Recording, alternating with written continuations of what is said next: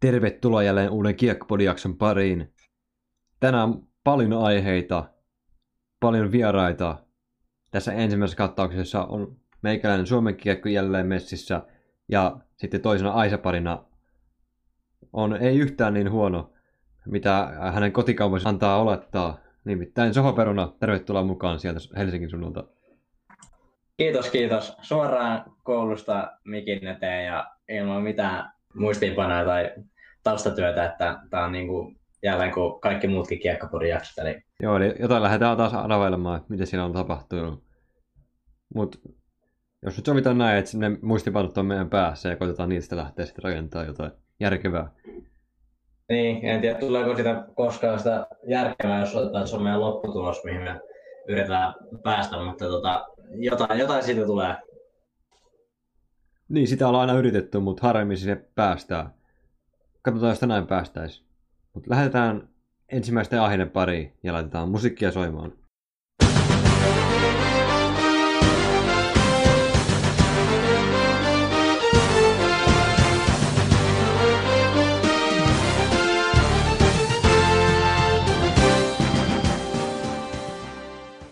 Helsingin Jokerit aloitti kautensa eilen. Kun tätä äänitään, niin eilen aloitti kautensa yllättäen Hartwell Arenalla, mitä mäkin kovaa, kovaa puhuin sitä vastaan, että ei aloittaisi, mutta niin se vaan aloitti. Ja sieltä irtosi sitten 6 voitto. Mikä se joukko Nefteinik Nisnikov, niin, ei voi syyttää, että tiedä joukkueen nimeä ei voi millään syyttää. Niin, toi, toi on niin, toi on niin vammainen nimi, että... Se on muutenkin, muutenkin niin epärelevantti joukkue. Niin, mitään sanomaton. Ei ketään kiinnosta. Ketään ei kiinnosta. Mutta nyt tähän samaan väliin on pakko ilmoittaa, että Kunnu Redstar on onnistunut tekemään maalin KHL. Se on, se on niin kuin ison tason ihme. Oho, siis maali. Kyllä, ja vielä Barys Nur Sultania vastaan, jolla on Joni Ortio maalin, maalissa tässä kyseisessä pelissä vielä kaiken lisäksi. Ja en, en, en tiedä, miten, miten on nyt mennyt maaliin, mutta kyllä. Puhutaan vähän enemmän kunnollista sitten seuraavassa KHL-jaksossa, mutta Jokerit, siinä viime KHL-jaksossa puhuttiin paljon siitä, että lähtekö ne Minskiin. Minskissä tilanne on edelleen ihan kauhea. Siis ihan käsittämään, miten tämmöinen tilanne voi olla. Länsi, no eihän se länsimaa, teollistettu länsimaa sillä ihmisoikeuksien puolesta mutta kuitenkin noin lähellä Suomeen, että miten voi olla tuommoinen tilanne. Ja miten sitä lähtekö sinne. Ja oltiin vähän sitä mieltä, että kyllä se kuitenkin tulee lähtemään sinne, koska sieltä tulee, tulee peli venäläiset ase ohimolla kuudelle sanomaan, että nyt te lähette ja niinhän jokerit oli lähdössä, mutta sitten muutama tunti ennen lennon lähtöä tultiin ilmoittaa, että pojat me ei lähdetä sitten mihinkään. Ja mulla on edelleen epäselvänä, että mitä helvettiä tuossa tapahtunut. Voiko se kertoa mulle? Öö, no, se, se, on vähän tällainen kyllä mysteerinä jälleen, koska mä oon sanonut ehkä kerran tai kaksi tai tuhat kertaa aikaisemmin, että Venäjä on aika mystinen maa, niin toi taas kuvastaa ihan täydellisesti sitä, eli ensin KHL sanoi, että ottelu siirretään myöhemmin ajankohdalla, niin kuin jokerit halusivat, että se tehdään. Ja oli se, mitä Kurri oli, sellainen, että halutaan siirtää se oli. Ja sitten kaksi tuntia myöhemmin sieltä ilmoittaa, että ei, että nyt teille tuleekin 5 tappio ja että niin kuin, tai katsotaan sille, että olisitte luovuttanut. Mutta mulla ei ole koskaan ihan täysin auennut koko case ja jos ihan re- rehellisiä ollaan, niin jossain vaiheessa lopetti myös niin edes kiinnostuminen, mitä se oikeasti tapahtui, koska se alkoi mennä liian monimutkaiseksi ja ei enää tiedä, ke- kehen uskoo ja kehen ei. Mutta aikamoinen niin viestinnällisesti, niin aikamoinen täys farssi kyllä, jos nyt ihan rehellisiä olla, mutta samaan aikaan niin mä en ole yllättynyt, että niin kuin KHL ihan sama kuka KHL, mikä KHL-joukkue kyseessä, niin että viestinnän taso just tuollaista laatua. On sitten jokerit tai Neftehin Knisnekamsk, mutta niin kuin, ei, niin kuin, ei mitään aavistusta, mitä se on oikeasti käynyt, eikä koskaan tullut varmaan tietämäänkään. Ja kukaan ei tavallaan halua kertoa sitä totuutta. Mun mielestä se niin kiteyttää aika hyvin tämän homman, että kukaan ei halua kertoa sitä totuutta siellä. Musta joka ikinä vähän valehtelee. Joo, epäselvä keissi edelleen mun mielestä loistavaa, että jokerit jäi pois tuosta, mutta edelleen on epäselvää esimerkiksi se, että kuka päätti ja mitä. Niin kuin sanoin, että ne jokerit yritti siirtää sitä ottelua ja Kurri oli aktiivinen tässä.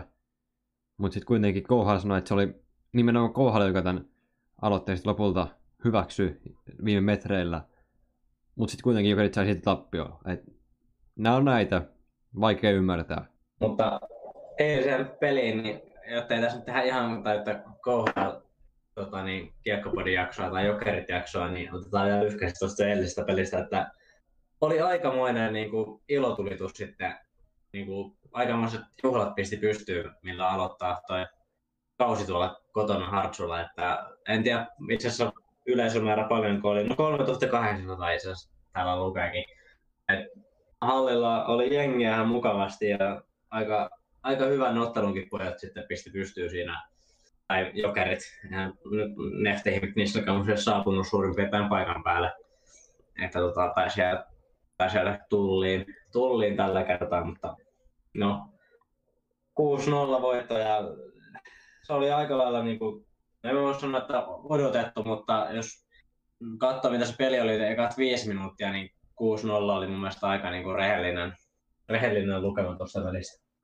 Joo, ei tuossa pelissä niinku... Okei, nyt mä koitan sanoa tämän nimen. Nefthemik Nitsnemaka... Nits... Nitse... Nitsnekams. Joo, semmoinen nimen puolesta päätti keksiä Sinne päin, sinne päin meni joo, ihan hyvä. En mäkään osata täydellisesti sanoa. Joo, että kuitenkin tämä vastusta mikä ikinä onkaan, niin niin kuin sanoit, ne ei saapunut paikalle missään vaiheessa peliä.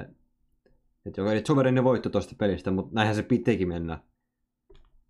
Kyllä se enemmän yllättävää olisi, jos ne häviäisi, tai olisi edes vähänkin tiukempi peli tuommoista mitään sanomatonta idäjoukkoita vastaan. Mutta näistä uusista hankinnoista mun on pakko nostaa toi Raideri esiin, että se tulee olemaan to- todella hyvä. Sama Pakarinen, no, no Pakarinen ja Raider, ne, ne mä nostaisin. Ne on vakuuttanut mut näin alkuun. Molemmat tulee olemaan loistavia.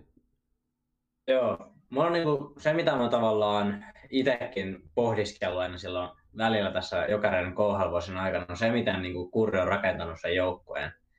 Ja nyt just kun eilen sitä peliä katsoa, alkoi miettimään joka ikistä pelaajaa, mistä ne on tullut, koska ne on tullut ja miksi ne on tullut, miksi ne on hankittu jokereihin, niin jotenkin mä aloin miettimään niin sitä, että no ei tietenkään ole tarkkoja tietoja niistä sopimussummistakaan, mutta Regin hankittiin jokereihin ö, isoilla summilla kuitenkin. Ja se oli saapuessaan jo lähemmäs 30 kaveri, joka oli kuitenkin nhl oli siinä vaiheessa ohi, vaikka ei nyt ollutkaan mikään maailman ehkä niinku räjähtävin NHL-ura, niin kuitenkin NHL-ura on aina NHL-ura. Ja ja jotenkin se tietenkin tuli silloin supertähtistatuksella KHL, jos niin voisi sanoa. Et siltä odotettiin paljon, siltä odotettiin paljon tehoja. Ja ehkä tavallaan haettiin myös sellaista, se on niinku se kirkas tähti siinä joukkueessa. Se on se, joka tavallaan ottaa se joukkueen ja tarvittaessa reppusen.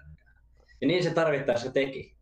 Mutta nyt, niin kuin Marjanakin sanoi haastattelussa, että nyt meillä on neljän kentän joukkue.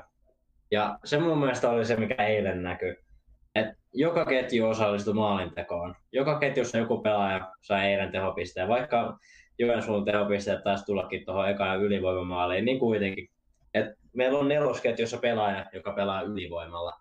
Et jotenkin mun mielestä nyt on niinku neljän, neljän kentän joukkue hankinnat toistaiseksi. Tämä on hyvä mennä sanoa kahden pelin otan alle, että nämä hankinnat ovat loistavia, mutta niinku mun mielestä erittäin hyvät hankinnat. Et nyt on niinku onnistuttu hakemaan just sitä, mitä on myös haluttu. Tavallaan nyt, nyt niinku on se identiteetti tuossa joukkueessa jo. Ja yksi asia, mikä mulla myös tuli mieleen, tästä tulee tosi pitkä, mutta tota, viime kausien niin kuin, se alku oli ihan katastrofaalinen suorastaan. Mä en halunnut katsoa pelejä, koska se ei pelannut kuin joukkue. Se ei näyttänyt joukkueelta se peli. Se ei, niin kuin, ei ollut jokerit, vaan se oli kasapelaaja nyt musta tuntuu, että toi pelaa, niin kuin, noi pelaajat pelaa nyt jo yhteen erittäin hyvin. Et mä en tiedä, mitä siellä on tapahtunut, mutta nyt musta niin kuin, vaikuttaa siltä, että nyt on suurin piirtein samassa kohdassa, mitä viime vuonna oltiin 20, no ei ehkä 20 pelin jälkeen, mutta kuitenkin niin kuin siinä marraskuun alussa, kun sitten lähtikin se voittoputki kää, niin kuin, öö, rullalle, niin musta tuntuu, että nyt ollaan jo niin samassa kohdassa ja ollaan pelattu kaksi peliä. Et en tiedä, onko ihan täysin väärässä vai onko tuossa jotain perää, mutta ainakin musta tuntuu siltä, että ollaan niin kuin, jotenkin se joukko on paljon tiiviimpi ja nyt heti alkuunsa. No et sen ihan kujalla ole. Mäkin totta kai mä katoin ton pelin Ja se pitää niin kuin kiinnostavuudesta sanoa, että Jokerit on tosi kiinnostava joukkue. Ja vaikka mä oon paljon heittänyt rapaa Jokerille, niin mä tuun katsoa kaikki pelit, mitä tässä nyt tehtiin syyskuussa, kattelee ja näin. Et, et, et ole todellakaan kuulla, Ja se, mitä myös Esa Pirne sanoi studiossa, niin sanoi, että Jokereiden kaikkien aikojen paras, ei siis Jokereiden KHL-aikakauden paras kotiavaus oli tämä Jokerit itse Joo, se on niin kuin just sitä, mitä mäkin niin kuin mietin. Ei, ei, ei, mulla tule mieleen, jos mä mietin nyt näitä KHL-aikakauden pelejä, ei mulla tule parempaa niin kuin kotiavausta. Mä oon kuitenkin käynyt katsoa, onko käynyt katsoa viimeiset kolme vuotta aina sen kauden ekan pelin. Ja jotenkin on näyttänyt just siltä, että okei joo, että nyt ollaan niinku tultu vähän silleen katsomaan, että okei, että kenellä on kemiaa ja kuka pärjää ja miten pärjää. Ja nyt kun mä tätä peliä katsoin, niin tämä näytti siltä, että mä oon pelannut niinku kaksi vuotta jo yhdessä, että Tää, tästä, tästä joukkueesta, niin kuin, no tämä on nyt hyvä mennä tässä vaiheessa sanomaan ja koputetaan puuta samalla, mutta tämä joukkue tulee mennä pitkälle, koska tässä on niin kuin nyt, jo, nyt jo niin tiivis porukka kasassa, että toivottavasti tämä on se joukkue, joka kaataa sen Skaan myös 6-0 niin kuin arkisesti, eikä vaan silloin, kun ne tulee takki auki Helsinkiin joskus joulukuussa. Että... Joo, no toki nämä joukkoja, mitä vastaan oikeasti nyt on pelannut, niin ne nyt ihan hirveitä mittareita ole kuitenkaan. Et, nyt kun tämä jakso, milloin me tätä äänitetään, niin torstaina ja jakso tulee ulos joko perjantai-iltana tai sitten lauantai-aamupäivästä. Ja perjantai-iltana pelataan semmoinen pikkuottelu tuossa Hartwallilla, kun Jokerit vastaa AK Paras Kasan. Ja siitä tulee sitten idän ykkösjoukkoja vastaan. Niin se, se tulee olla jokainen eka tämmöinen mittari tämmöinen tason mittaus, että missä ollaan tällä hetkellä. Ja se tulee näyttää enemmän tätä niin kuin todellista tasoa mun mielestä. Joo, ja tuohon on myös pakko ottaa taas yksi niin kuin, niin kuin, tota, näkökulma viime kaudesta. Viime kaudella, jos, te, just nyt kun katsoo mitä nämä joukkueet vasta on pelannut, Dinamo Riga ja Neftehimik niissä kanssa, niin viime kaudella Jokerit tuli mun mielestä enemmän tai vähemmän takki auki näihin peleihin. Ne tuli peleihin ja yhtäkkiä löysi sitten tilanteesta, että hei nyt pitää oikeasti alkaa tekemään töitä paljon. Musta tuntuu, että Riigassa niin joukkue tuli sinne, tuli vähän silleen tietenkin, että, että tästä pitää ottaa voittoa, että, että, että niin kuin me yksinkertaisesti on niin paljon parempi jengi, että meidän on pakko voittaa noin. Ja ne tuli sinne, ne ei tullut niin kuin hakemaan mitään 7-0 voittoa sieltä, vaan ne tuli sinne, teki sen peruspäivätyön, ei mitään kummallista, kotiin. Sitten tämä peli, Neftin Nissekamskia vastaan. Mun mielestä jälleen joukko oli, niin kuin, se oli ladattu tätä peliä varten että niinku, noin halusi tulla pelaamaan tonne. Ne ei tullut siellä takki oikein, että okei, okay, nyt on joku random Neftehivik niissä kanssa, joilla jos ykkös pelaajansa rosterissa suurin piirtein, kun niillä on koronat ja muuta, että nämä tulee jollain B-joukkueella suurin piirtein, vaikka nyt ei tullut ihan todellakaan taas B-joukkoja, mutta kuitenkin siellä oli pari ukkoa, jotka oli niin kuin, suurin piirtein ekaa kertaa jäällä pari viikkoa ja ei ollut niin kuin, ihan missään parhaassa kunnossa. Mutta kuitenkin Jokerit ei tullut sillä takki auki tuohon peliin. Ja mun mielestä se on yksi asia, mitä Marjamäki ja ehkä nyt se valmennustiimi on saanut myös tavallaan tietenkin uudet apuvalmentajat niin korjattua, koska niin monta kertaa niissä peleissä tällaisia joukkoja vastaan, mikä jokerit aivan täysin nurjota just 6-0, niin niitä vastaan viime kaudella liian usein kuuli Marjamäen pelin jälkeen sanomaan, että ei oltu ihan valmiita tähän peliin. Ja nyt jälleen vain isolla kahden pelin otannalla voin sanoa, että tämä asia on korjattu, koska sehän menee juurikin näin. Niin, sitten perjantaina hävitään Alkon Kasenit poistaan 6-0 ja sitten kun tämä jakso tulee ulos lauantai aamupäivästä, niin jengi miettii, mitä helvettiä. Mutta joo, siis loistava startti jokerille. Ja tästä on hyvä jatkaa tuohon perjantai-otteluun, mutta mä haluan nähdä vielä lisää. Mä en, mä en ole valmis antamaan semmoista lopullista arvioa tietenkään tässä vaiheessa kautta, mutta loistava esitys kotiavauksessa ja mitä tässä nyt enempää voi... No se pitää nostaa vielä siihen, että vittu toi Lehton on ihan ylijumala tuolla. Siis mun mielestä on ihan käsittämätöntä, että miten yksi ihminen voi olla niin ylivertainen suhteessa muihin ihmisiin. Siis yli-ihminen. Siis mun mielestä Antti Mäkisen sen ottelun jälkeinen haastattelu Lehtosen kanssa, niin kuin, se oli niin kuin, aika lailla täydellinen. Et, se kysyi just Lehtoselta, että miltä tuntuu olla ylivoimainen. Ja niin kuin, sitten otti vähän katto tonne Torontoon, Torontoon suuntaan, että siellä olisi sullekin paikkaa top 4, tai, tai taisi kyllä sanoa Lehtoselle, että heitä sillä haaste, että olet top 4 Torontossa ensi kaudella ja muuta, mutta se oli hieno haastattelu ja Antti Mäkiseltä, että tota, se oli kyllä hyvä, hyvä haastattelu katsoa, en muista koska myös olisi ollut innostaa yhdestä haastattelusta. Mutta joo, siirrytäänkö, siirrytäänkö aiheellista sai eteenpäin, ettei tässä nyt olla vielä tunninkin päästä juttelemassa KHLstä, kun tästä on meikällä vähän taipumusta siihen. Ja tänne lähti vähän laukalle, mutta ei se mitään. Tässä on tilaa ei loppu koskaan näistä podcasteista kesken. Jengi voi sitten vaikka skippailla näitä tästä, mutta mun on pakko nostaa toi KHL-studiot. Viestin, vaikka se nykyään, nykyään se on vissiin V-Sport. Kuitenkin niiden tää KHL-studiot, niin myös NHL-studiot, myös nämä KHL-studiot esiin.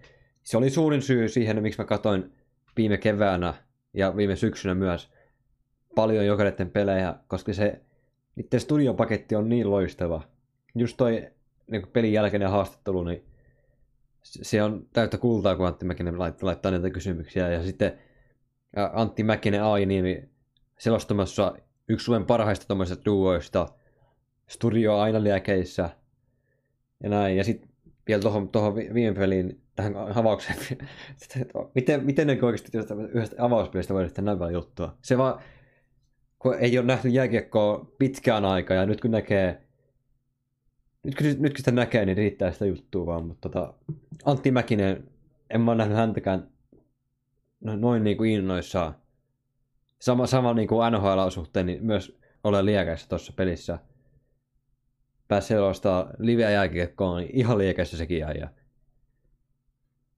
Se on, Antti Mäkinen on niin kuin erikseen oman viihdepakettinsa, niin kuin mä taisin tuossa ikäissäkin sanoa tuossa Joel Kivirannan hienon shown jälkeen, että tota, se on kyllä niin kuin, yksi, yksi on syy. Mä voisin katsoa oikeastaan mitä tahansa, mitä Mäkinen selostaa. Ei myös oikeastaan väliä, vaikka jos keihää heittää, niin katsoa, jos Mäkinen selostaa. Se on vaan fakta. Joo.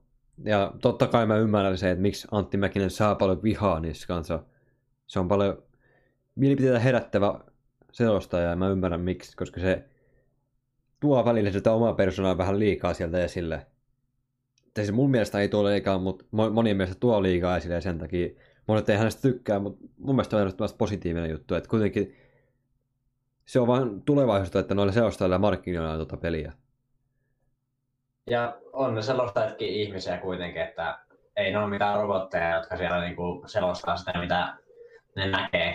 Et kyllä niinku, mun, mun, mielestä siis toi on just sitä, mitä pitäisi olla ehkä enemmän. Itse ainakin tykkään siitä että ei ole ihan täysin vaan niin kuin, tai tuoda sitä omaa persoonaa myös siihen mukaan. Ei nyt niin kuin oikeasti, mutta se on vähän liian niin kuin sellaista, myös se pullan kuulosta mun mielestä selostaminen. No en ehkä tarkoita niin, se, sitten lähtee, tästä tulee vähän liian pitkä tästä osiosta, mutta siis, en tarkoita mäkin sitä, että niin kuin siinä pelissä toisi liikaa persoonaa sille, vaan siis näin niin kuin otteluiden ja selostamisen ulkopuolella. Esimerkiksi Luitko tuon ESPN haastattelun, missä Antti Mäkinen oli? Joo, joo, kyllä. Niin mun mielestä siinä haastattelussa hän toi vähän enemmän, tai nosti itsensä sen pelin yläpuolelle, jos ymmärrät mitä tarkoitan. Joo, kyllä. Siis puhuu paljon asioita, mitkä ei totta. Esimerkiksi se, että et sanoiko se silleen puoli läpäällä ne jutut siinä, mutta esimerkiksi, että Joel Kiviranta saa seuraavat kymmenen vuotta Suomessa kaiken ilmaiseksi. Ja nyt kaikki tietää, kuka on Joel Kiviranta Suomessa mä väitän, että 90 prosenttia Suomen kansalaisista ei vieläkään tiedä, kuka Joella Kivinen jos menee vaikka kadulta kysymään. Ja sitten kanssa se, mikä siinä oli, että mä en tarkalleen muista, mutta siis, että kun seuraavan päivänä oli joku junnuturnaus, niin siellä Mäkinen oli valmentajana sen junnun joukkueessa, niin oli kertonut, että,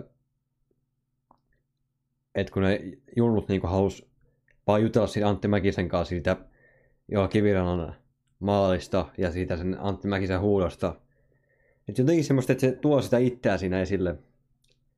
Se, se on se, mistä monet ei tykkää, mutta mä ite mulle sitten siitä mitään vastaa.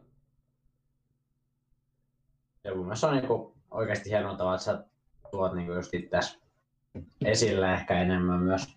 Että et ole pelkkä selostaja. että oot myös niinku ihminen. Just näin, mä, mä itse sen, että se on oikein tuoda itseensä Koska noin selostajat omalla tavallaan taiteilijoita. Ne tekee omalla tavalla, omalla tavallaan taidetta, kun selostaa noita pelejä.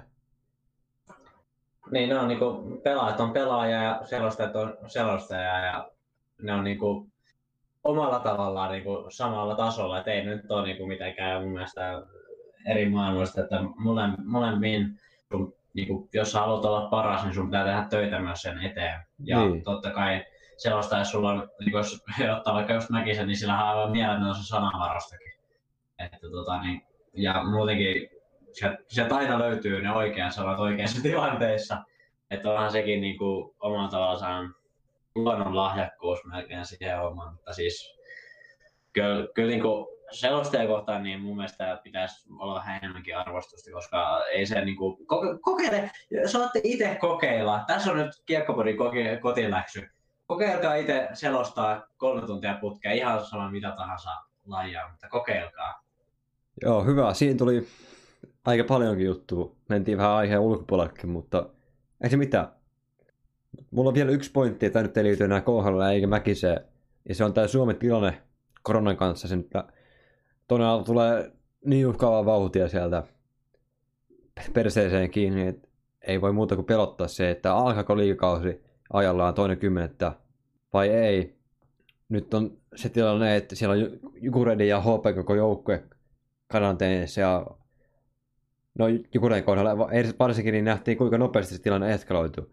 Ekana muutama tartunta U20-joukkueessa ja nyt siellä sitten on se, semmoinen niin tartunta rypäs, että siinä niin edustusjoukkueeseen kanssakin, niin siihen tartunta ryppääseen liittyy 21 tartuntaa, mikä on aika paljon tuommoisessa joukkueessa. Että jos näitä joukkueita alkaa nyt karanteeniin mennä enemmänkin, niin tosi pahalta näyttää, että kausi saadaan suunnitellu, suunnitellusti käytiin. Ja se vielä, että nämä karanteenit, niin nämä ei tule ole ekat eikä viimeiset tänä syksynä. Mä vielä kysyn sultakin, että mielipide tähän, niin kuin, miten sä itse uskot, että tuleeko kausi alkamaan toinen kymmenettä vai no. oliko se eka, ensimmäinen kymmenettä vai? No kun anyway, niin tuleeko se alkamaan? Anyways, koska tahansa, niin öö, no totta kai tietenkin toivoisi, että alkaisi ajallaan kausi, koska kaikki on odottanut niin pitkään ja varmasti faneillakin on enemmän tai vähemmän niin vähän niin kuin innostusta jo siitä, että kausi alkaisi.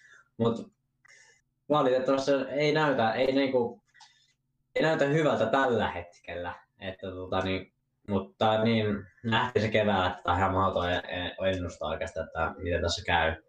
Että, tota, mutta kyllä se niin kuin, valitettavan huonolta näyttää, jos nyt siellä menee niin kuin, viikoittain joku liikajengi karanteeniin täysin, niin eihän se tietenkään hyvä, hyvä tilanne ole aloittaa kautta. Et, mut kyllä niin toivoisin, että se alkaisi, alkaisi ajallaan, niin kaikki muutkin fanit pääsisivät katsoa taas oman joukkueensa peliä pitkästä aikaa, mutta kuinka realistista se on, niin no, sitä on kauhean vaikea lähteä sanomaan.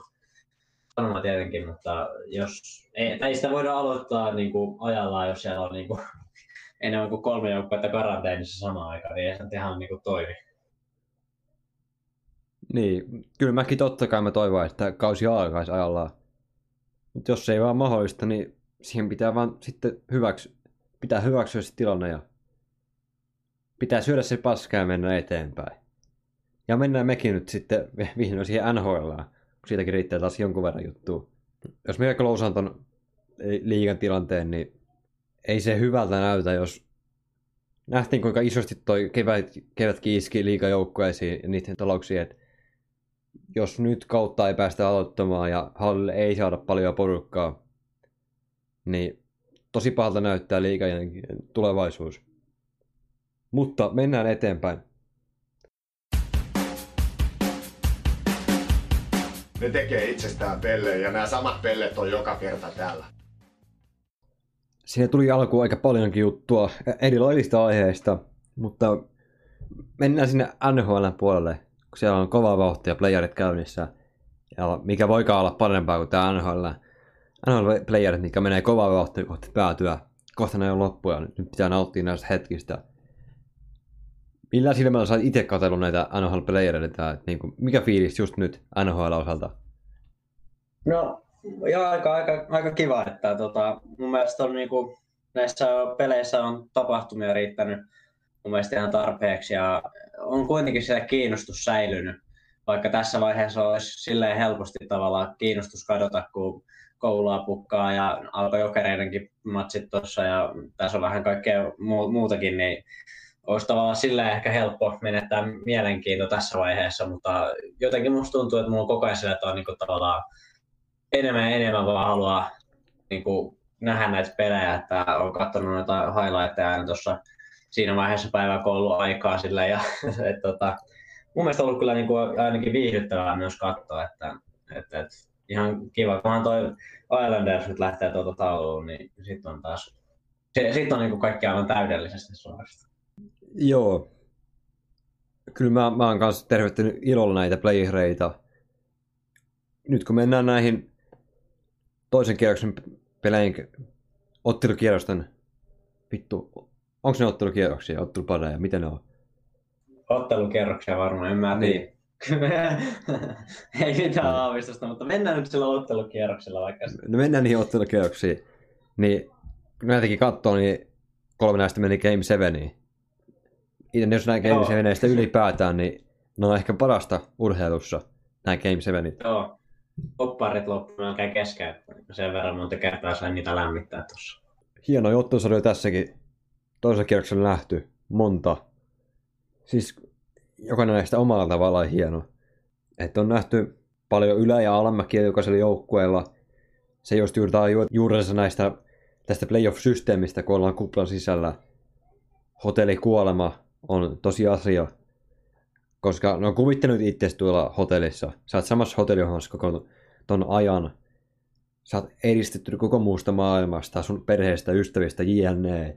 Ja sit siinä samalla pitäisi pelaa jääkiekkoa maailman parhaita vastaan. Niin tosi hullu ajatella vaikka itteni tuolla. Joo, eh, no ne on ammattilaisia ja niillä maksetaan kuitenkin tosta ihan mukavasti, niin eikä tarvitse hotellihuoneesta euroa itse maksaa. Niin tota. Mutta toki kyllähän se on ymmärrän ihan täysin, että eihän toi todellakaan niin ole helppo tilanne kaikille, että just, että kun monilla on kuitenkin lapsia kotona ja saattaa olla vaimokin kotona luultavasti, niin tota, ei se ei se ole todellakaan niin kuin helppo paikka monelle pelaajalle, mutta no, ja aika, aika hyvin kuitenkin peli kulkenut monilla, että ei se ole liikaa haitannut. Ainakaan jäällä siis. Nyt ikinä tiedä, mitä siellä kaukalon ulkopuolella on. No, no riippuu vähän, että kyllähän pelaajille on semmoisia swingejä, että on tullut eka ihan mahtava ilta ja sitten sen jälkeen olla poissa TV-kuvasta. Se ei, sitä ei ole varmuutta siitä, että onko se tämän kuplan syytä vai mistä, mistä se johtaa juurensa, mutta kuitenkin näitä on nähty paljon näiden playerien aikana. Joukkueilla myös niin kuin sitä, että ollaan jääty pukuoppiin, vaikka pitäisi pelata näin kuvainnollisesti. Ja tuohon kun sanoit, että pelaat ammattilaisia, niin totta kai ne on ammattilaisia. Ja ei ne saa valittaa tästä tilanteesta, koska niille kuitenkin maksetaan ihan saatanasti ottaa hommasta. Mutta se, että ne on kuitenkin ihmisiä, niin siinä missä mekin. Että se pitää aina muistaa, kun näistä, näistä, näistä pelaajista lähdetään puhumaan. Kyllä. Mutta mennään sun lempparijoukkueen ottelupariin, eli Islanders vastaa Flyers. Ja sehän päättyi sitten sun lempijoukkueen Islandersin 4-3 otti sarjan voittoon, niin meni Game 7 yllättävän tiukka sarja mun mielestä, koska Islanders oli tässä paljon parempi näin kokonaisuudessaan. Ja mitä sä itse mieltä tästä ottusarjasta? No Islanders aloitti 4-0 voitolla ja lopetti 4-0 voittoon tämän ottelusarjan. Siinä välissä sitten tapahtui vähän kaikkea ihme- ihmeellistä, että Flyers voitti kolme peliä jatkoajalla. Ja jos nyt niin kuin, en nyt ole katsonut nyt tässä äskettäin vielä näitä otteluita läpi, että mitä nämä meni, mutta mulle jäi sellainen kuva, että Flyers onnistuu aina jotenkin niin kuin itseänsä vielä kirimään niissä otteluissa kiinni tasoihin ja sitten voittamaan pelin jatkoajalla. Tai niin kuin, jotenkin musta tuntuu, että Islanders vähän suli aina välillä. Sitten niin kuin samalla niin ei toi Flyers kyllä ei, ei, ei riittänyt sit kuitenkaan. Että tota, kyllä se, jos sä hävit eka ja vikan pelin 4-0, niin on, on, on siinä niin kuin vähän enemmänkin ongelmia sit siinä vaiheessa siinä joukkueessa, että jos Game 7 et saa maaliakaan tehtyä, niin no, että tota, Kyllä tuosta Islanders ansaitsi mennä jatkoon, vaikka mä vihaankin sanoa sitä ja meni huutamaan Flayersille jos Stanley Cup finaalipaikkaa. Niin, niin, niin tota, joo. Mutta kuka nyt, en mä tiedä, onko Suomessa Islanders? Niin. Eikö, me, eikö me todettu, että ei ole? Mä muistan näin. Siis mehän laitettiin Islanders jatkoon tästä Ottosodasta. Ei, ei nyt ihan väärässä, niin me laitettiin Islanders jatkoon tästä. Mä en, mä en ole varma. Mä en, mä en tiedä. Nyt on, no, kun en yhtään muista, siitä, siitäkin alkaa olla niin kauan aikaa, kun puhuttiin näistä pareista. Siitä on kuitenkin joku kolme viikkoa, että on siitä. Niin, tosi nopeasti aika menee ja eihän sillä paljon kolme viikkoa mutta nyt kun maailmassa tapahtuu niin paljon jäi osalta, niin tuntuu, että tämäkin ottisarja, kun tämä päättyi, siis tähän päättyi sunnuntaina, ja Joo. nyt on torstai, niin tuntuu, että siitä olisi joku kuukausi aikaa. Se on jännä, miten tämä ihmismieli no. toimii. Onko sulla sama? On, on siis, tämä tuntuu jotenkin kauhean kaukaiselta ajatukselta, että jotenkin muistaa ainoastaan sen Joel Kivirannan niin kuin Game 7 ja se on niin kuin mun viimeisin muisto koko tukalta kierrokselta. Että tuota, Joo. Niin... Se ei hetkessä unohdu. Ei mene siihen vielä, mutta siis tästä mun mielestä Flyers on niin kuin isoin pettymys kaikista joukkoista, mitkä täällä kuplassa oli. Mä odotin, että tästä tulee vähintään semmoinen mestari. on, on, on, on, kyllä odotukset korkealla kuin tota, vähintään mestari. Joo, mä, en siis...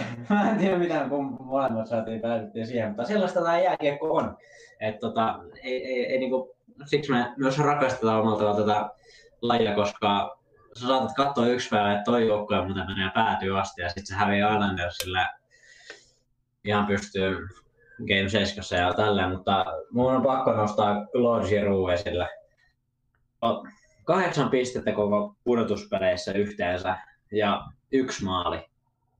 Et, joo, se on aika niinku playmaker-tyyppinen pelaaja, mutta sä oot sun joukkueen niinku liideri, sä oot sun joukkueen kapteeni ja sä saat 13 pelissä kahdeksan pistettä aikaa. Niin mä sanon, että se ei riitä. Et mä en tiedä, mitä mieltä sä oot asiasta, mutta mun mielestä se ei riitä. Et jos sun, tavallaan sun pitäisi olla sun joukkueen kasvot, niin 13 peliä kahdeksan pistettä, niin ei se mun mielestä riitä. Ja vaan se yksi maali, että sekin vähän siellä mun mielestä niin kuin syö, että vaan yksi maali. No ei tietenkään riitä. Ja tässäkin ottosodassa, mitä näitä pelejä katsoin muutaman kappaleen, niin hän oli yksi muista. Ja ei niinku erottunut edukseen tuossa. Muutenkin Flyers, niin jotenkin se ei vaan lähtenyt siis. En tiedä. Mutta aina se tarina, niin arvostaa sitä, vaikka nyt tuleekin seinä vastaan, Tampaa vastaan. Niin ar- arvostaa tarinaa. Mutta mennään nyt tuosta eteenpäin, ei, lähdetä tuohon mennä. Tuosta kuitenkin niin paljon aikaa, että tosi vaikea enää muistaa, mitä siinä on tapahtunut. Niin kuin tämmöiset nopeat pointit pitäisi näistä antaa, eikä ihan hirveästi jäädä juttelemaan näistä enempää. Mutta sitten äh, Tampa Bay Lightning vastaan Boston Bruins. Loppujen lopuksi Bostonilla ei ollut mitään päällä tässä ottelusarjassa ja Tampa ottelu voiton 4-1 jatkoon. Ja tämä oli pelkkää pässilihaa tämä Boston Bruinsin joukkoja Tampalle. Siitä voidaan jositella sitten, että jos Tuukka Raska olisi ollut tuolla, niin mitä olisi käynyt? Niin, se on taas tällainen kysymys ja jotenkin mä, mä, siis tässä vaiheessa myönnetään, että en ole katsonut tästä, kun katsoinko mä yhden vai kaksi peliä tästä näin ja kahdesta en edes katsonut niin kuin, kuin tulokset, koska jotenkin musta tuntuu, että toi Bruins vähän niin kuin, sieltä vähän niin kuin loppuu yhtäkkiä, niin kuin, se loppuu vähän kuin seinään niiden meno. Et Carolinastahan ne Punners niin kuin viidessä pelissä jatkoa, mutta sitten tuli Tampa ja Tampa vaan pisti niin kuin kapuloita rattaisiin ja Bruins jää siihen, niin se vähän niin kuin pyssähti kuin seinään se niiden meno.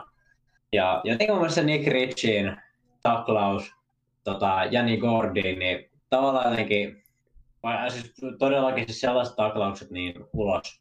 Pois, pois, pois, pois, pois. Nick Ritchillä olisi niin kuin, mun mielestä laittaa siitä vähän isompaakin pannaa.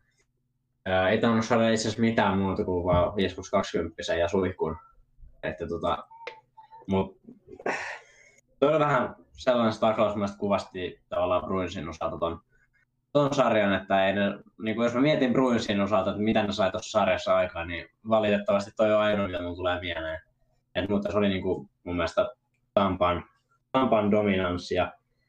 Et, et, ei, ei niin kuin, Brunsista jäänyt aika sellainen mauton kuva ja maku, maku tuossa sarjassa. No joo, että niin kuin Boston aloitti ton, tai muotoilla näin päin, että Halak aloitti tuon hyvin. Halak otti siihen ekan, ekan semmoinen kovan jatkoaikavoiton. Huomio, joka on sanavalinen, eli Halak otti, ei Boston, vaan Halak.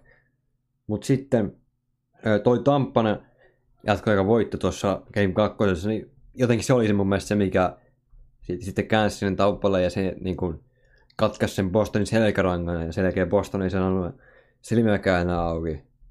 Sen jälkeen seuraavassa pelissä niin Tampa voitti 7-1. Ja siinä sitten ei ollut enää paluuta mihinkään. Joo, se on aika lailla, on aika lailla näin, että ei, ei, niinku, ei, ei nyt riittänyt ja katsotaan mihin tuo Tampa sitten menee. menee taas tota tänä vuonna, että joko olisi niitä, niitä vuosi. Mutta mennäänkö tuonne lännen puolelle taas? Joo, lähdetään länteen. Täältä eka on Vegas, Vegas Golden Knightsin ja Vancouver Canucksin välinen sarja. Tää oli huikea sarja. Mä kaksi tuommoista joukkoa, missä on paljon tulivoimaa, paljon näyttäviä pelaajia. Ja tää nyt kääntyi sitten Vegasille 4-3. Mun mielestä tää, tää oli Vegasin sarja alusta, alusta saakka. Vancouver pystyi kuitenkin antaa loppujen lopuksi sitten hyvän vastuksen niille. Yllättävää, yllättävää että meni Game 7 kuitenkin. Ja tästä parempi joukkoja jatkoa, ja ei siinä. Joo, aika just samaa mieltä, että Vegas johti 3-1 ja sitten Canucks heitti SN hihasta ja otti Thatcher Demkon sinne tota, maalille, kun pakko myöntää, että toi Markström näytti vähän väsyneeltä tuossa uh, Game 4, jonka Vegas voitti 5-3, teki kolmannessa erässä mitä kuuteen minuuttia kolme maalia, ja se oli back-to-back pelit, jos oikein muistan. Niin tota, joo, se oli back-to-back peli siinä niin musta tuntuu, että Markström näytti vähän väsyneet siellä maalissa. Vegasilla, niillä on nyt se etu. Jos mietitään, mitä Vegasilla, tai miksi Vegas ehkä hävisi Washingtonille silloin aikoina niitä tulokaskaudella sen Stanley Cupin finaalin. Se oli se, että Mark Andre Fleuristä vähän niin kuin bensa loppuu. No, mitä ne teki tänä vuonna? Ne hankki kaksi ykkösveskaa. Sekä Robin Leinar että Mark Andre Fleury, niin tällaisessa tilanteessa aivan täydellistä, koska ne heitti Fleurin maaliin, jolloin sai sitten taas Lehnerille huilia. Ja no, Vancouver ei tehnyt sitä ja musta tuntuu, että se peli vähän niin kuin menikin sit siihen. No sitten seuraavan pelin heitti Thatcher Demko maalille ja yhtäkkiä se joku jumala ja ottaa niin kuin kahteen peliin Canucksille voitot ja torjuu niin kuin ihan kaiken päästä yhden, lau, yhden laukauksen vaan ohitse ja ties mitä kaikkea, mutta sitten Game 7 niin, niin kuin, oli Vegasilta tuollainen 3-0 voitto ja Canucks sai lähteä sieltä kuplasta veke, että mun mielestä toi nyt oli kuitenkin ihan täysin Vegasin sarja, että siellä kävi tällainen pikku yskäsy ja kaikki fanit tietenkin nauro Vegasilla siitä, että hävii kaksi vuotta putkeen 3-1 johdon, että viime vuonna tuli Sharksilta sitten lopulta turpaan, mutta nyt tänä vuonna niin sitä ei sentään tapahtunut. Joo, oikein se osoitti, se meni, otti se voittaja, mutta mieti, mieti millä niin tarina olisi ollut, jos Datsel Dempko olisi johdattanut, ei Vek, voi vittu, jos Datsel Dempko olisi johdattanut Vancouverin tuosta vielä jatkoa, niin ihan huikea tarina se olisi ollut. Että tuommoinen maalivat mistä kukaan ei tiedä mitään, nousee jostain, jostain Markströmin takaa, kukaan ei tiedä kuka hän on, ja sieltä sitten olisi vielä pysty nostattaa Vancouverin jatkoon, niin siinä olisi ollut tarina vailla vertaa. Sitä ei kuitenkaan ihan tehty. Joo, ei. ei että tota, onhan toi Demko sitä on paljon niin kuin, silloin vielä kun Markström ei ollut ihan astunut näin isoon niin kuin, valoon ja ihmiset ei niin kuin, ehkä arvostanut Markströmiä yhtä hyvänä veskana mitä nykypäivänä, niin Demkohan oli siis pitkässä otteessa on se Vancouverin tuleva ykkösveska heti Roberto Luonkon lähtemisen jälkeen, kun ei oikein ollut sitä selkeää ykköstä.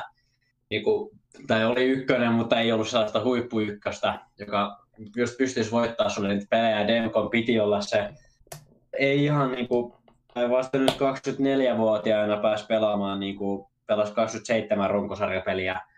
Ei, no 91 oli torjuntaprosentti, ei kun anteeksi 90,5 oli torjuntaprosentti, että ei se käy minkään niin kuin, maailman mahtavin ole, mutta ei se nyt huonokaan ole.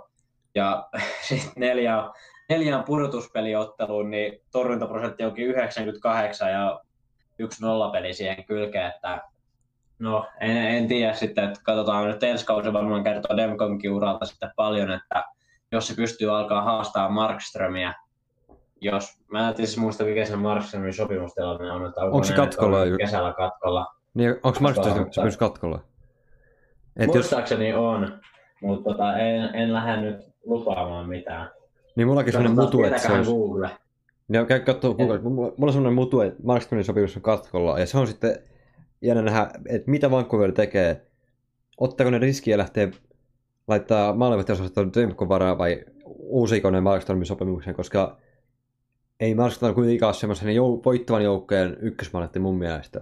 Mä taas niin arvostan Markströmiä oikein kovasti. Mun mielestä se on niin kuin, tavallaan kehittynyt ehkä, että kun kuitenkin kyseessä on mitä äh, kakkoskerroksen varaus 2008 ja tota, aika kauan sai paljon kuraa siitä, ei ollut oikein mielestä, niin kuin, ei saanut oikein mitään kiinni ja en, en niin kuin arvostanut itsekään mitenkään erikoisen isosti, mutta mun mielestä nämä niin, niin kuin kaksi kautta, niin mä oon oikeasti ollut tavallaan yllättynyt siitä, niin kuin, miten hyvin se on onnistunut pelaamaan. Et esim. mä en muista kauan se kesti, että se sai se ekan nollapeli, että sehän oli ihan kauhean pit, niin pitkä pätkä, mitä se joutui pelaamaan pelejä, kun se sai se ekan nollapelin. Ja mun mielestä on vaan parantunut ja parantunut, mitä vanhemmaksi on tullut.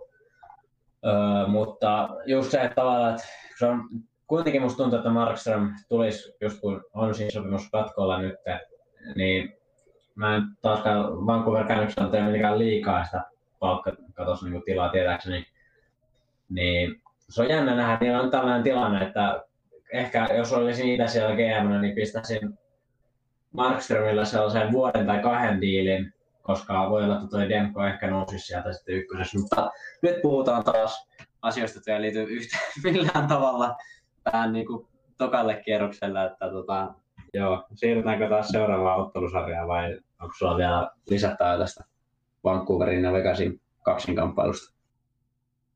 No ei oikeastaan. No tuohon tilanteeseen vielä laitan semmoisen tai niin suljen tuon keskustelun sillä, että en ylläty, jos Vancouver heittää Marstomin lihoiksi. Et muotoillaan näin päin, mutta mennään tuohon viimeiseen ottelusarjan näistä, mitä me nyt käsitellään tässä. Ja se on Colorado Avalanche ja Dallas Starsin ottelusarja. Ai että mikä sarja, siis ihan mahtava. Katoin yhtä lukumatta kaikki pelit tästä, ja se oli sen arvosta aina katsoa näitä pelejä. Tämä ottelusarja oli maalijuhlaa. Jos jompikumpi joukkeista johti 3-0, niin se ei tarkoittanut vielä mitään. Et en mä oikein voi tästä mitään muuta sanoa, että kumpi tahansa olisi voinut voittaa. Muutama pomppu sinne tänne, niin se olisi ollut Kolodan sarja. Et, et kyllä Dallasille kävi tähän tuuri, varsinkin ekassa toisessa pelissä. Se kiekko pomppi jostain Radulovin mahasta sinne maaliin. Et, siis omaan maalin ei, ei, ei, ei vastustajan maaliin, vaan oman maaliin josta Radulfin äh, mahasta. Et se mun mielestä kuvasti tuota koko ottelusarja, että et, et kyllä varianssikäydet oli Dallasin puolella, mutta sitten lopulta niin ei toi vääryys ollut, Dallas meni jatkoon. Mun mielestä oli niin jääkiekkoa parhaimmillaan. Et kun peli alkaa, niin peli on 0-0. Sun sun pitää saada se tuurius siitä, että se kiekko vähän pomppii sun puolelle. Ja mun mielestä oli siinä mielessä niin jääkiekko ihan parhaimmillaan, että niin kuin, kun peli alkoi, kumpi tahansa, niin kuin, sä et voinut yhtään sanoa, että kumpi voittaa. Koska mun mielestä niin kuin, tää oli, tää oli just sitä, mitä mä haluan nähdä, kun mä tulee mieleen NHLn pudotuspelit. Se on just tätä. Sarja, missä sä et yhtään tiedä, mitä se peli tulee päättymään, siinä vaiheessa sä katsomaan sitä. Ja olihan tämä ihan, niinku, ihan mieletön se Game 7, niin ei, niinku, ei, sellaista ei tule ei unohtamaan ihan heti. No ei tule kyllä unohtaa tuota Game 7. Jos mennään siihen ihan tarkemmin, niin kolme sanaa. Joel fucking Kiviranta, ei saatana. Mikä jätkää? Siis mistä jostain sportin rivimiehestä niin nouset ratkaisemaan Dallas Starsille NHL toisen kierroksen Game 7 hattutempulla ja, ei mitään, siis, siis tärkeitä maaleja kaikki. Eka tasot, tasot kahteen kahteen, sitten tasot neljän neljää ja vielä jatkoajalla pelin ratkaiseva maali. Viisinen maali ja siitä sitten sillä maalilla Dallas Stars jatkoa. Ja siitä sitten hattutemppu myös täyteen. Et huikea tarina tai kivirana. En mä... Mulla oli betsit laitettu Coloradolle siitä, että se menee ekalla tästä sarjasta jatkoa ja sen jälkeen voittaa vielä mestaruuden. Mutta kun Joel Kiviranta on se mies, joka tiputtaa Colorado Avalansen, niin mua ei voi vituttaa pätkääkään, pätkääkään se, että ne tippu. Joo, siis ei, niinku, ei, mä, mä en niinku tiedä, koska viimeksi on tullut tällainen tilanne, missä otetaan tällainen ukko poppareilta Game 7 ja jätkä tulee pistää hattutempuja. ja niinku, mäkin sen sanoja lainattu, että mikä on tämä mies. Niinku ihan oikeasti. Mielestäni se jälleen ottelun jälkeinen haastattelu, niin siitä enää puuttuisi, että Kiviranta olisi vähän tiputtanut enemmän kyyneliä siinä vaiheessa, että, että tota, niin, kyllä varmaan itsekin, varmaan ihan heti siinä vaiheessa ollut vielä tajunnut, että mitä tuli just tehtyä, mutta jos jossain vaiheessa varmaan iskenyt siihenkin, että jätkä tuli just ja teki hattutempu Game 7 ensimmäistä kertaa, sitten Wayne Gretzkin ties jäti ajat sitten ja niin kuin, ihan, ihan, ihan, ihan uskomatonta, että niin kuin, no sanottavaksi melkein vetää. Et ei tule kyllä tuollaista esitystä niin jälleen ihan hetkessäkään. Että aikamoinen, aikamoinen peli oli. No ei, no, no pitää noin NHL historiassakin mennä, kun katsotaan ihan kaikkia pelaajia, niin pitää mennä tosi kauan, että tulee tämmöinen vastaava suoritus mieleen. Ei ihan niin faktuaalisista tilastoista, että viimeksi, niin kuin sanoin, ne Wayne Gretzky teki vuonna 90. Sitten on, melkein, siitä on 30 vuotta aikaa, mieti viimeksi 30 vuotta sitten pelaaja teki hattutempun Game 7 ja vielä niin, että teki ratkaisumaali siihen. 30 vuotta. Ja sitten heti siihen perään Wengeritsin jälkeen Joel Kiviranta. Joel fucking Kiviranta. En mä... Mulla on sit tosta on viikko aikaa tuosta matsista melkein. Ja mä en vieläkään ymmärrä, mitä on tapahtunut. Tuossa tota, on sellaisia pelejä, mitä ei varmaan tule unohtaa koskaan ja tosi vaikea luottaa, mitä on niinku tapahtunut. Joo, aivan niinku...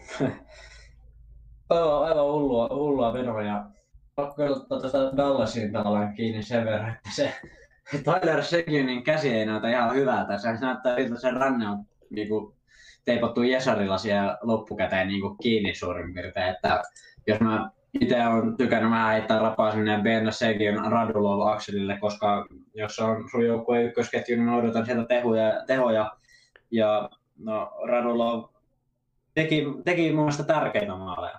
Et mun mielestä se teki tärkeitä maaleja, mutta sekin niin aika pimennossa siellä. Ja Jamie Benn, mä itse asiassa yllätyin, kun mä täältä se tilastot esille, niin 15 peliä mukaan 5 plus 9. Mutta ei, en mä niinku, en mä tiedä. Mulla jotenkin edelleenkään toi Ben niin ei, ei vakuuta kovinkaan paljon vieläkään, että se olisi niinku oma joukko ykköspelaaja.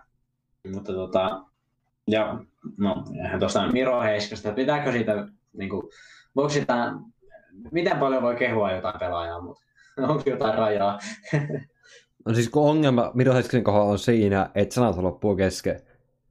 Suomen pitäisi kehittää sellaisia sanoja, tai se omi sanoja Miro Heiskaselle, että voidaan kehua sitä, koska Suomen sanavarasto ei riitä siihen, että voitaisiin kehua Miro Heiskasen, Miro Heiskasta sen ansaitsemalla tavalla. Okei, nyt tämä menee ihan heikuttamiksi tämä jakso, mutta siis, okei, tota, Heiskanen siis, sä oot kahdessa vuodessa NHL koko paras. NHL, siis jos Dallas voittaa mestaruuden, niin se on Consmite voittaja ja näistä pelaajista, mitä nyt pelaa, niin joukkue, omalla joukkueelle arvokkain ja tärkein pelaaja, Miro Heiskanen. Ja, ja tällä hetkellä niin kuin periaatteessa myös taitaa olla tuota, niin pistepörssissä, niin tuolla niin kärkisiä on ainoastaan Point ja Kutsero siinä yläpuolella, että on se nyt aika kova, aika kova että jätkä vetelee siellä kuitenkin kolmantena tällä hetkellä. Joo, mutta se mikä pitää muistaa Hessin kohdalla, niin hän ei ole NHL top 20 puolustaja. Et se pitää kuitenkin pitää mielessä, että siellä on NHL siis löytyy 20 parasta, parempaa puolustajaa, mitä Miro Heiskanen. No ei mene siihen enempää, mutta Mielestäni vähän vitu vitsi, että tommosia, tommosia listoja, tommosia humorilistoja päästään tekemään ammattilaiset, ja niille vielä maksetaan jotain palkkaakin tosta. Joo, kyllä mäkin voisin mielelläni, jos mulla maksettaa siitä, niin kyllä mä laittaisin sitä PK Subban on maailman paras puolustaja ja öö, keksitään joku hyökkäjä nopeasti, no ei nyt keksi. Milan Lucis on niinku, voisin kirjoittaa niinku vaikka jutu, että miksi, miksi Milan Lucisin sopimus on niinku rahansa arvoinen ja miksi PK Subban on NHL paras puolustaja ja menee Torontoon ensi kaudeksi. Joo, mutta tota,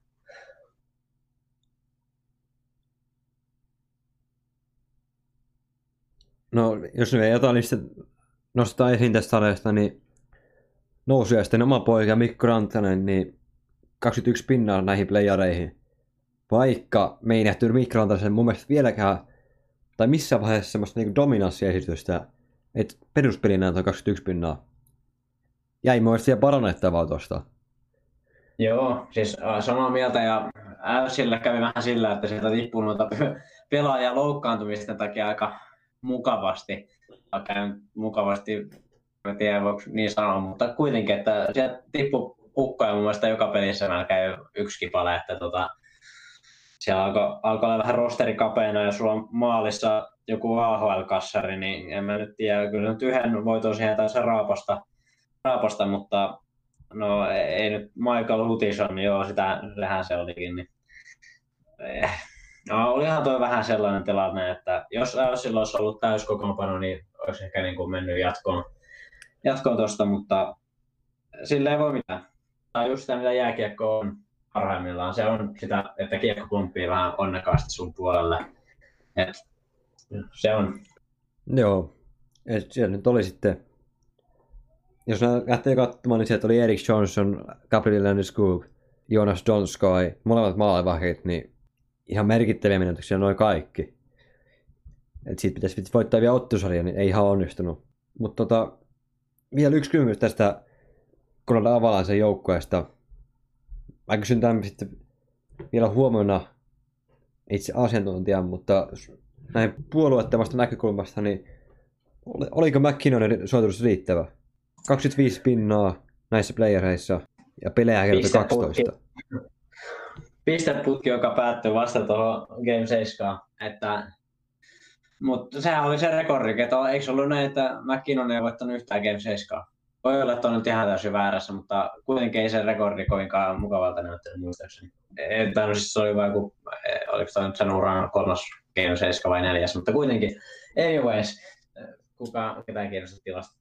Niin tota, olihan toi McKinnon niinku, kyllä se osoitti sen, että se on niinku jos ei paras, niin ainakin siinä hyvin lähellä niin kuin parasta pelaajaa. Jos ottaa kokonaisvaltaisesti, niin paras. Et nyt on mun mielestä sillä Crosby-tasolla.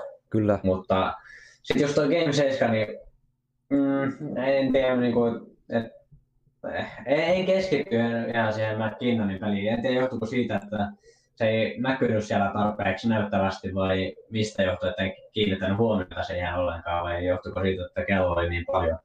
Mutta tota, niin, mäkin on pelas mun mielestä niin kuin törkeä hyvät pudotuspelit, mutta sitten toi viimeinen peli, niin siitä vähän jäi nyt taas. Vähän tällainen pimeä kuva vaan. No, niin. Si- ei se huono peli siltä ollut, mutta jos saat 0 plus 0 kiikaritehot kauden tärkeimmässä pelissä, Game 7, niin se sun oma joukko kuitenkin teki neljä maalia. Vasta jotenkin viisi, hävitti sen pelin joukkue tippuu, niin ei toi mun mielestä ole riittävä suoritus. Siis huikea... Se ei ollut riittävä suoritus siinä pelissä, ja jos katsoo isossa kuvassa, niin siitä tulee myös iso miinus, mutta kokonaiskuvassa silti mä pidän se plussalla, mutta en niin isosti plussalla kuin olisi voinut olla, jos olisi mennyt jatkoon tästä. Et kyllä mä annan siitä iso miinukset kauden tärkeimmässä pelissä niin kiikareilla. Vaikka Joo. olikin paikkoja ja muuta, ja näin, mutta kiikarit on aina kiikarit, ja hyvä kun just sanoin, että ei kiinnosta yhtään tilasta, niin sitten sen jälkeen perustellaan joku fakta sillä, että ei tehnyt yhtään maaleja, jotka on vähän niin kuin yhtä kuin tilastot. Mutta ihan sama sellaista tämä mun puhe on, että ensin tyrmätään joku väite, että ketään ei kiinnosta toi, ja sitten sen jälkeen perustetaan joku fakta sillä. Ei kun väite, ei fakta. No ihan sama. no niin, no en mä tiedä. Siis mä kuitenkin se, mikä ratkaisee nuo pelit vaikka sä pelasit kuinka hyvän pelin, mutta jos sun oma joukkue häviää ja sä et tee yhtään tehopistettä sillä pelissä, niin totta kai ne tilastot, niin ne pitää kaivaa sieltä esiin ja katsoa. Siis noissa, noissa peleissä se tehopisteiden merkitys korostuu.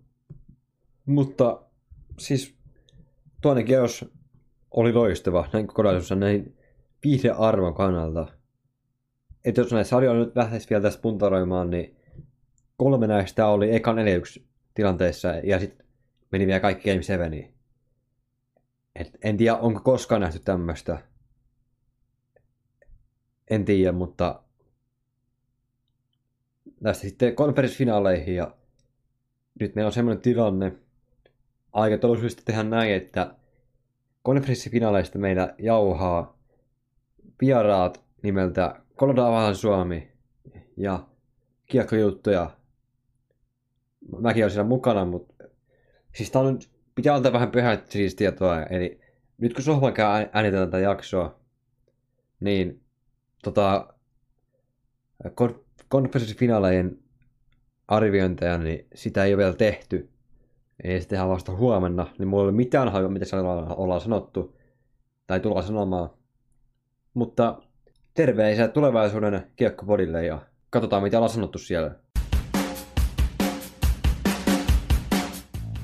Anna, anna, anna kakku, anna sakkoa, saatana. Nyt ollaan saatu linjoille lisää vieraita ja täällä äänessä on Kolodo Avalan Suomi ja kiekkojuttuja. Kaksi raudanlujaa asiantuntijaa NHLstä. Tervetuloa mukaan. Joo, kiitos. Kiitos paljon mun puolesta. Kiitos. Katsotaan, minkälaista asiantuntemus nyt, kun on ollut kuukauden kiinni Intissä, mutta olen nyt vähän aikaa taas ollut normaalissa elämässä, niin jospa jotakin olisi jäänyt päähän lätkenkin puolelta. Joo, sä oot sopivaan paikkaan päässyt lomille Intistä. Mutta tässä meidän tarkoitus on lyödä nippuun toi Colorado Avalanchen kausi, lähinnä nämä playoffit. Että oliko onnistusvoitus, mihin jäi parannettavaa ja näin. Ja sitten sen lisäksi konferenssifinaalit lyödään tiukkaan analyysiin. Mutta eikö mennä asiaan ja puhutaan hetki tuosta Coloradosta. Colorado Avalanche Suomi, sä oot aika paljon seurannut noita pelejä. Miten sä löysit yhteen sun oma joukkueen pelit tänä playoff-syksynä? Sinänsä aika kaksipippunen juttu, kun olihan siis niinku, siellä oli paljon hyviä juttuja silleen, mutta totta kai se harmittaa, että tiputtiin samassa vaiheessa kuin viime vuonnakin. Tuolla joukkueella olisi helposti pystynyt menemään pidemmällä, mutta en mä loppujen lopuksi ole katkera, vaikka se nyt päättyikin tälleen, kun se päättyi. Et nähtiin ainakin yksi parhaista sarjoista Dallasi vastaan ja muutenkin McKinnoni oli ihan konsmait vauhdissa. Ja sitten tietty Grubauerin loukkaantuminen ja muutenkin loukkaantumisia tuli aika paljon taas vaihteeksi, niin ne vähän, vähän söi tätä mestaruusjunaa, mutta loppujen lopuksi viihdyttävät playerit ja kai tämä oli ihan hyvä opetus ensi kautta varten. Jos mennään vielä kerran tuohon isoon seiskapeliin Dallasin ja Colorado välillä, ei tuosta tarinaa, parempaa tarinaa ei voi kirjoittaa kuin toi seiskapeli. Ja parempaa, ja parempaa päätöstä toi sarja ei olisi voinut saada kuin toi seiskapeli. Ei olisikaan, vaikka Dallas meni siitä jatkoon, niin olihan se ihan uskomaton peli. Ja siis yksi playereiden viihdyttävimmistä peleistä ylivoimaisesti, ellei jopa viihdyttävin. Ja kyllähän se mun mielestä suurin, mihin se kyseinen peli ratkesi, niin McKinnoni 0 plus 0 siihen peliin, kauden suurin peli, kaikissa muissa peleissä pisteillä ja Kiviranta 3 plus 0, niin, niin, niin kyllähän se vähän siihen ratkesi, mutta tota, kyllähän McKinnoni oli silti huikea, vaikka vaik se ei saanut parasta irti, mikä sen olisi pitänyt saada, jos, jos olisi halunnut joukkoja viedä tuosta jatkoon, mutta kokonaisuudessa olihan se ihan uskomaton peli. Joo, oli. Tuntui, että oli suomalaisille oikein hyvää lääkettä tähän kaikkeen koronasynkkyyteen ja semmoinen valon pilkahdus. Koko kansakunta sai iloita siitä kivirannan onnistumisesta. Joel fucking kiviranta. Sitä sai kuulla tässä aika reippaasti somen puolella seuraavina päivinä. Ja kyllä mä samat sanat sanon tuosta McKinnonista, että vaikka se muuten pelasi ihan loistavasti teki pisteitä jatkuvalla syötöllä, oli sen hyökkäyspelin moottori niin kuin koko kauden ja läpi pudotuspelien.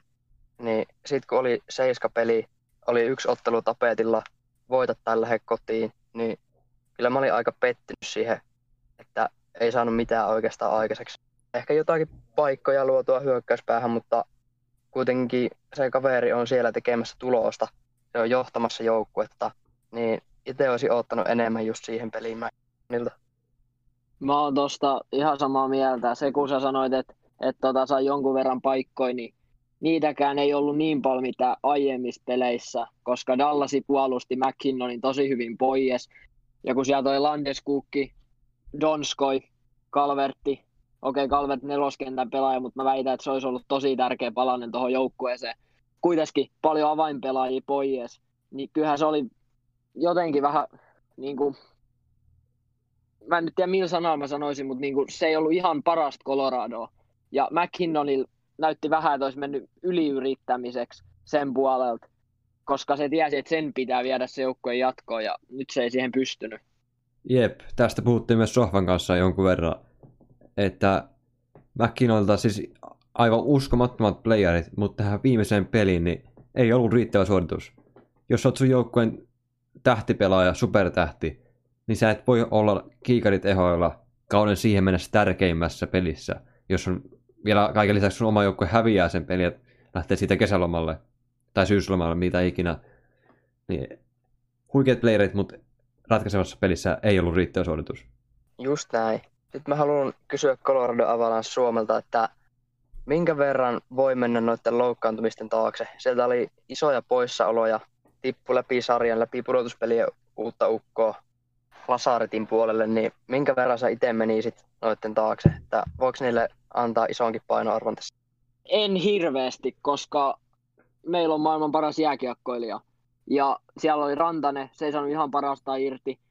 Tuleva Norris-voittaja, ehkä Calder-voittaja, Keil Makar.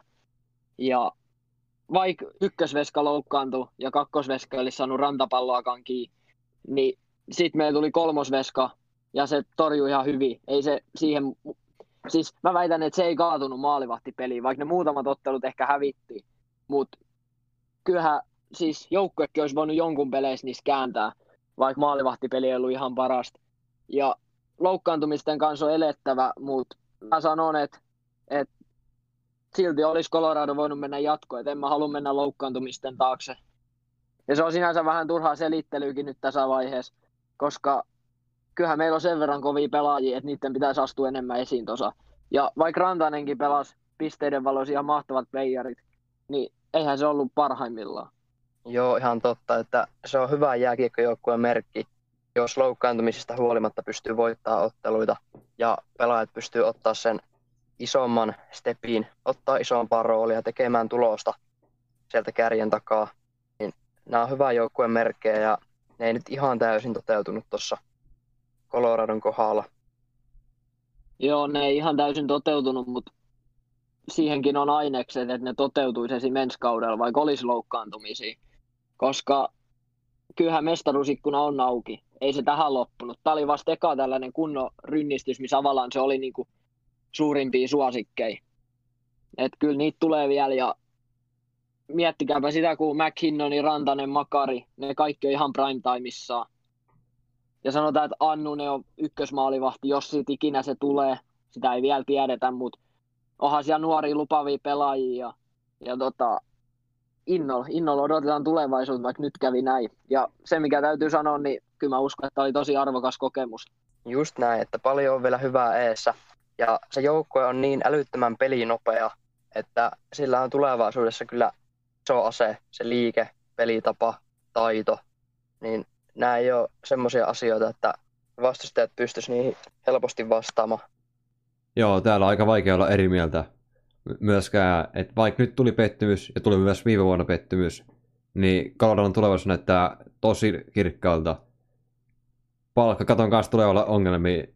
Se, on, se tulee olla iso kysymysmerkki, miten se saa supertähdet mahtumaan tuohon joukkueeseen, kun siellä on niin paljon tommosia Makar, McKinnon, mitkä pitäisi saada tuohon mahdotettua ja jotain muita pelaajia siihen. Niin se tulee olla jännä. Jotenkin mulla on tosi kova luotto Joe Sakicin diileihin, mitä se tulee tekemään. Et mä uskon, että et se hoitaa se hyvin, koska kyllähän se on tämän joukkueen aika nopeasti ja vielä hyvin rakentanut sieltä pohjamudista, pohjamudista tänne kärkikastiin. Et mä luotan ihan täysin siihen ja mitä se ikinä keksikään tehdä. Joo, on kyllä useita fiksuja peliliikkeitä just tulevaisuuden kannalta.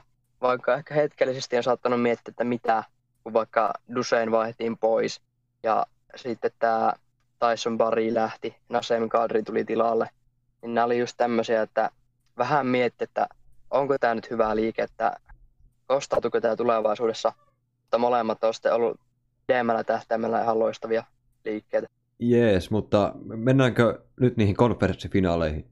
Joo, mennään vaan. Tehkää nyt helvetti tälle jotain. Otetaan eka idän puolelta sarja Tampa Bay Lightning vastaan New York Islanders. Niin se on tällä hetkellä Tampan 2-0 vankassa johdossa. Ja uskon, että tulee olemaan loppuun saakka samassa, samassa tilanteessa siinä mielessä, että ei Tampa nyt ihan hirveästi tule tästä horjumaan. Miten te itse näette tämän sarjan? Joo, no aika samalla tavalla, että tuo eka pelihän nyt oli ihan täysin tyrmäys.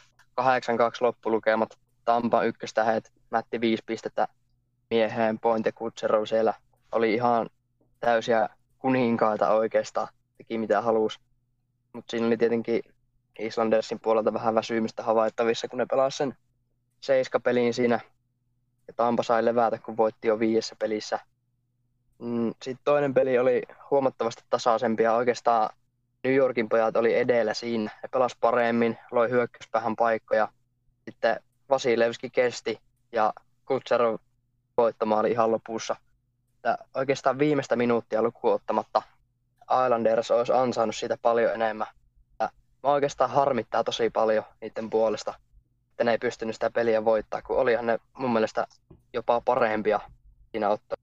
Joo, toi on tosi iso isku päin naamaa, että sä oot pelannut paremman ottelun ja sitten tulee tommonen Nikita Kutsero tekee 9 sekuntia ennen päätöstä maalin. Ja voi olla jopa tämän niin sarjan ratkaiseva maali. Et toi on niin iso isku niin kuin ton Islandersin selkärangalle. Mä en sano, että se on ka- lopullisesti katkennut, koska tuolla valmentajana semmoinen mies kuin Barry Tots. Ja sen joukkueen selkäranka ei ihan helposti katkee. Mutta tuommoiset maalit on tosi pahoja. Ja noista päästä yli, niin vaikea tehtävä. Jos et sä sano, että on jo... Joo, puhu vaan. Niin, että tämä oli munkin silmiin se ottelu, mikä Islanders olisi pitänyt ottaa. Voitto olisi pitänyt tästä ottaa. Nyt kun se meni Tampalle, niin nyt se tilanne on taas aika hankala. Ja kyllä mä näen, että Tampa tästä jatkoon menee, mutta onko Islanders vielä sanonut viimeistä sanaa, niin se nähdään jatko. Mä väitän, että on sanonut viimeisen sanansa. Ne tulee ottaa yhden tai kaksi voittoa, mutta mä väittäisin, että Tampa menee suht helposti finaaleihin. Et ei tässä enää, enää sinänsä ole. Okei, sarja on vielä auki, joo, mutta en mä jaksa millään uskoa, että Tampa häviäisi neljä kertaa. Ja okei, Islandersin pelisysteemi on sellainen, että, että uskotaan siihen omaan tekemiseen viimeiseen asti ja oman pään kautta mennään, mutta mä en jaksa uskoa, että se toimisi enää millään. Ja kyllähän tästä Tampa menee jatkoon. Veikkasin ennen sarjaa Tampal 4-1 ja näyttää aika hyvältä. Mutta vaikka toi toinen peli kääntyi Tampalle, niin siinä oli yksi tekijä, joka voi keikauttaa tätä laivaa aika isosti Islandersin suuntaan. Nimittäin toisen erän alussa Braden Point jätti ottelun kesken. Se oli saanut jotain tälliä avauserässä ja sitten se kävi testattokassa erässä, mutta lähti pukukoppiin eikä palannut. Ja sen statuksesta ei kuulunut oikeastaan mitään. Tämä on täys kysymysmerkki, että pystyykö se pelaamaan seuraavassa pelissä, mikä sillä on, onko jotain isompaa vammaa, mikä on niin kuin tilanne pidemmälläkin tähtäimellä. Niin jos Point ei pysty pelaamaan, niin se avaa Islandersille mahdollisuuksia raapia voittoja, koska Point on ollut erittäin tärkeässä roolissa tuon Tampa hyökkäyspelaamisen tahtipuikon heiluttajana. Mä väitän, että ei tule kääntää tätä ottelusarjaa, mutta mut sitten kun mennään siihen isoon finaaliin, niin tämä voi olla se käänteen tekevä. Koska Tampalla, mä en ole, te voi olla tietoinen tästä Stavkosin tilanteesta, mutta hänkin on tällä hetkellä telakalla ja ei ole pelannut pitkään aikaan. Että mikä hänen pelikunto on. Sitten sama point, ei ole tietoa.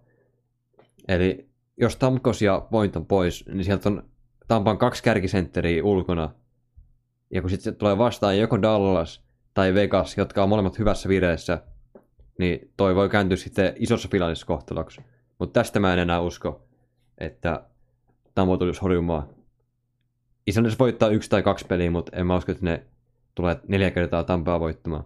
Joo, Stamkosista sen verran, että se ei ainakaan tässä ottelusarjassa ole pelikuntoinen. Ja kyllä mä vähän rohkenen epäilläkin sitä, että pelaako ollenkaan, kun jatkuvasti on ollut vähän silleen kysymysmerkki, mutta sitten aina kun joku ottelusarja on käynnistynyt, niin on sanottu, että joo, tämän sarjan aikana ei ainakaan palaa. Niin mä oon jotenkin tosi skeptinen sen suhteen, että palaako ollenkaan. Mutta sitten tässä just puhuttiin yhden tyypin kanssa, että öö, miten olisi Tamkoselle semmoinen rooli, että pelaa pelkät ylivoimat, on vaikka 13 hyökkäjä ja ei pysty kunnolla pelaamaan, mutta sitten kun tulee ylivoima, menee siihen omalle paikalle ja laukojan paikalle, liikkuu siinä 10 metrin säteellä vaan ja menee vaihtoon. Olisiko tässä roolissa käyttöä? Tämä nyt on toki ihan tämmöinen hatusta heitetty spekulaatio, mutta voisiko tässä olla mitään järkeä? Se, mikä on pakko omasta kokemuksesta sanoa, okei, okay, tämä on eri asia, kun mä pelaan kaljaliigaa, höntsään ja Stamkosi pelaa huipulla, mutta se, mikä pitää itse sanoa, niin muistan junnuna, kun sanottiin, että mä en mahdu kokoonpanoon. Mä istuin yleensä ylimääräisenä hyökkäänä tai pakkina penkillä. Ja menin tappaa sen alivoiman, otin pari blokkia, tai sit se oli omis. Sen voitte itse päätellä, kumpi kävi. Mutta tota, siinä ei pääse niin hyvin peliin kiinni. Ja mä väitän, että sellainen pelaaja, kun pelaa 17 minuuttia Tampa hyökkäjistä, olisi parempi sen ylivoimankin ajan, koska se on siinä pelissä sisällä. Mutta toki en tiedä, se on ihan eri tilanne kuin tällainen pelaaja, ketä pelaa höntsää jossain, mutta se oli mun näkemys. Kyllä mä oon ihan samalla linjalla, että tuossa on tosi vaikea päästä siihen pelin kiinni, jossa ainoat mitä se pelaat on ne ylivoimat ja muuten istut penkillä, niin miten sä pääset kiinni siihen peliin? Tosi vaikea homma. Mutta näin teoriassa niin tosi mielenkiintoinen näkemys, tai siis niin kuin ratkaisu olisi laittaa Stamkos sinne ylivoimalle ja periaatteessa se voisi toimia, mutta näin omien kokemuksien mukaan myös, niin on tosi vaikea päästä siihen mukaan, jos sun peliaika on tosi pieni verrattuna muihin. Jep, tämä on ihan totta. Ja sitten jos se pelikunta ei ole ihan 100 prosenttia, ja se joudut kentällä semmoiseen kaksinkamppailutilanteeseen, missä sä et pysty ihan täysillä pelaamaan, niin se voi sitten näkyä aika rumalla tavalla. Mutta tämä tuli mieleen oikeastaan siitä, kun aikoinaan pelikansissa pelasi semmoinen pakki kuin Juha Leimu. Ja sillä oli kaiken näköisiä vammoja, mutta se kävi pelaa ylivoimat ja laukoi ihan hirveitä tehoja pakin paikalta siitä viivalta. Että teki tulosta silloin, kun kävi kentällä, mutta sitten muuten istui oikeastaan penkin. Jos mä vielä tiivistän tämän ottelusarjan jotenkin sillä järkevästi, niin mä muistan silloin aikoinaan niissä ihan ekoissa NHL-jaksoissa, niin nyt tässä tämän syksyn aikana, niin mä sanoin Kolumuksesta, että se on lainattu Hofrenilta, mutta kuitenkin että se on se perunamuussi ja kalapuikot siihen, eli tiedetään mitä tulee, aina onnistuu. Mutta sitten tämä just, mikä Islannissa, Islannissa periaatteessa sama, että sieltä tiedetään aina mitä tulee, mutta sitten ei ole variaatioa. Se on aina se sama perunamuussi ja kalapuikko, vai mikä olikaan, en, en enää, mutta kuitenkin, ei sitten Tampalla, kun tuolla hyökkäyksessä on niin paljon sitä leveyttä, että vaikka Kutserovilla tai pointilla niiden ykkösketjulla olisi vähän hiljaisempaa, niin sitten sieltä voi jostain kolmosketjusta nousta niitä ratkaisijoita, niin kuin Goodrow ja Nicard, näitä, näitä nimiä pystyy nousemaan sieltä, niin kuin on noussutkin. Niin se on iso voimavara Tampalla, ja on mun mielestä eniten siistä syystä niin isoin suosikki tällä hetkellä. Joo, mä oon huomannut samaa, että sieltä on useampi ketju pystynyt tuomaan sen omaan panoksensa oikeastaan vähän sama, mikä Islandersilla on ollut. Että pystytään monen ketjun voimin tuottaa maalipaikkoja ja keet tulosta, niin kuin vaikka Matt Martin tehnyt jo viisi maalia näissä pudotuspeleissä. Mutta sitten se, mikä erottaa Tampan Islandersista, on se, että kärkipelaajat on kovempia ja niiden se perustaso on kovempi. Vaikka Islandersilla ei ole samanlaisia härkiä kuin vaikka Victor Hedman, ei ole mitään vastinetta tälle. Ja sitten ei ole samanlaista sniperia kuin Kutserov. Ja kyllä Point on tällä hetkellä parempi kuin Varsal. Sitten Vasilevski on ollut ihan ilmiömäinen, varmaan näiden pudotuspelien paras maalilla. Niin ei ole ihan yhtä te- terävä kärki Islanders. Niin kuin aina ollaan sanottu sitä, että se on tosi hyvä Islandersille, että ei ole sellaista yhtä tähtipelaajaa ylitse muiden, että se koko joukko on loistava. Niin nyt tavallaan se koituu sitten kohtaloksi, kun ei ole semmoista McKinnonia tai Brennan Poittia, joka pystyisi kääntämään niitä pelejä. Mutta joo, mennäänkö Vegas ja Dallas Starsin? Mennään ihmeessä. Joo, eli tämä Vegasia ja Dallas Starsin välinen sarja, niin se on tällä hetkellä Dalsin, Dar, Dallas Starsin 2-1 komennossa, ja voidaan puhua, että ei ole ehkä ansaittu, koska Vegas on ollut mun mielestä tässä sarjassa parempi joukkue, mutta aina ne allekarikit ei mene tasan. Ja sekin mun pitää näin alkuun sanoa, että he se Dallasin vika on, että Vegas ei pistä paikasta sisään. Jep, se on just näin. Se ensimmäinen ottelu oli tappavan tylsä. Siihen mennessä oikeasti nukahtaa näppäimistöllä. Ei oikein mennyt pysyä mitenkään hereillä, kun se oli vaan puolustusta keskialueen sumppua molemmilta. Maalipaikkoja ei ollut niinku yhtään. Ja peli päättyi jalkapallolukemi 1-0 Dallasille. Toinen, toinen peli oli oikeastaan vähän samanlainen, mutta se tuli vähän enemmän maaleja. Vegas sai sitten juonesta kiinni siinä toisessa erässä ja mätti kolme maalia. Yksi niistä oli ihan hienokin. Nämä pelit oli vähän tämmöisiä oikeastaan kuivaa puuroa ilman mitään, mitä laittaa siihen päälle. Että semmoista intin pakkipuuroa semmoisena päivinä, kun ei ole mitään laittaa siihen sekaan. Vähän tylsää ja nihkeetä. Sitten tämä kolmas peli oli ihan loistava. Eka oli ehkä vähän samaa, mitä oli kahdessa ekassakin, mutta tokassa erässä tämä sarja oikeastaan heräsi henki. Ja Dallas oli siinä hyvä, pääsi johossa tauolle. Sitten Vegas oli kolmannessa ihan ylivoimainen. Ei vaan onnistunut ohittaa Hudobinia lopussa. Venäläismaalivahin nivuuset oli kovilla, mutta se sitten palkittiin jatkoajalla, kun Radulov ratkaisi Dallasille voiton. Joo, sen, tota, mä itse veikkasin ennen sarjaa, että Dallas menee tästä 4-3 jatkoon ja Vegas on ollut jo parempi joukkue, mutta mä pysyn mun veikkauksessa sanoin, että Dallas menee. Ja mä toivonkin Dallasiin, mulla on siihen muutama oikein hyvä syy. Ensinnäkin ne tiputti Coloradon. Jos ne menee jatkoon, niin totta kai voi sanoa, että ei, ei hävitty niin huonolla joukkueella. Öö, toinen syy, totta kai suomalaiset. Kyllähän mä haluan nähdä Heiskase, Hintsi, Lindel, Kiviranta, nämä kaikki finaaleissa. Ja kolmas syy, tota, huomasin mun tilillä, olin tehnyt ennen kauden alkuun ennen kuin runkosarja alkoi. Ennustukset, siellä oli kaikki pistepörssiä nää ja finaalipari. Ja mä olin laittanut sinne Tampa Bay Lightning Dallas Stars. Niin tota, jos se osuisi, niin se olisi aika, aika herkullinen. Ja sitten noihin suomalaisiin vielä kiinni, niin jostain joukkoja voittaa, nyt tämä on nyt jo pelkkä jossittelu, mutta jos nämä onnistuu voittamaan sen ison kannun, niin tämä on kaikki oikein paras suomalaisjoukkue NHLssä. Koska tuolla on neljä semmoista pelaajaa, jotka kaikki on omalla joukkueen tärkeitä omalla tavallaan. No, me puhuttiin Sofan aika paljon noista suomalaisista jo, mutta näin nopeasti, niin Miro Heiskanen, koko NHL paras pakki tällä hetkellä. Esa Lindel aliarvostettu, tekee John Klimperistä paljon paremman puolustajan, mitä oikeasti on, koska Klimperi varastaa puolustukseen paljon ja sitten Lindel joutuu aina paikkaamaan sitä ja onnistuu siinä aina hyvin. Ja alivoimalla pelaa, siis pelaa kaikki alivoimat. Ja sitten Hintz tekee iso läpimurtoa. Ja no, Kivirannasta tarvii, tarvii varmaan enempää sanoa kuin toi Joel fucking Kiviranta. Tota, mä myös toivon, että Dallas voittaisi tänne mestaruuden, koska toi olisi näin suomalaislasien kannalta niin, niin herkullinen. Jep, se on just näin, että suomalaisena haluaa, että nimenomaan toi iso suomalaisjoukko, jotka on merkittävissä rooleissa, niin ne onnistuisi. Ja pystyisi vaikka sen Stanley Cupinkin voittamaan ja saataisiin Suomeen isot juhlat niistä. Mutta sitten toisaalta pelillisesti haluaisin nähdä Vegasin Tampaa vastaan, koska siinä on kaksi sen verran nopeata, laadukasta, leveätä joukkuetta, että se voisi olla aika viihdyttävää kiekkoa päästä toiseen, paljon hyviä yksilösuorituksia, taitoa.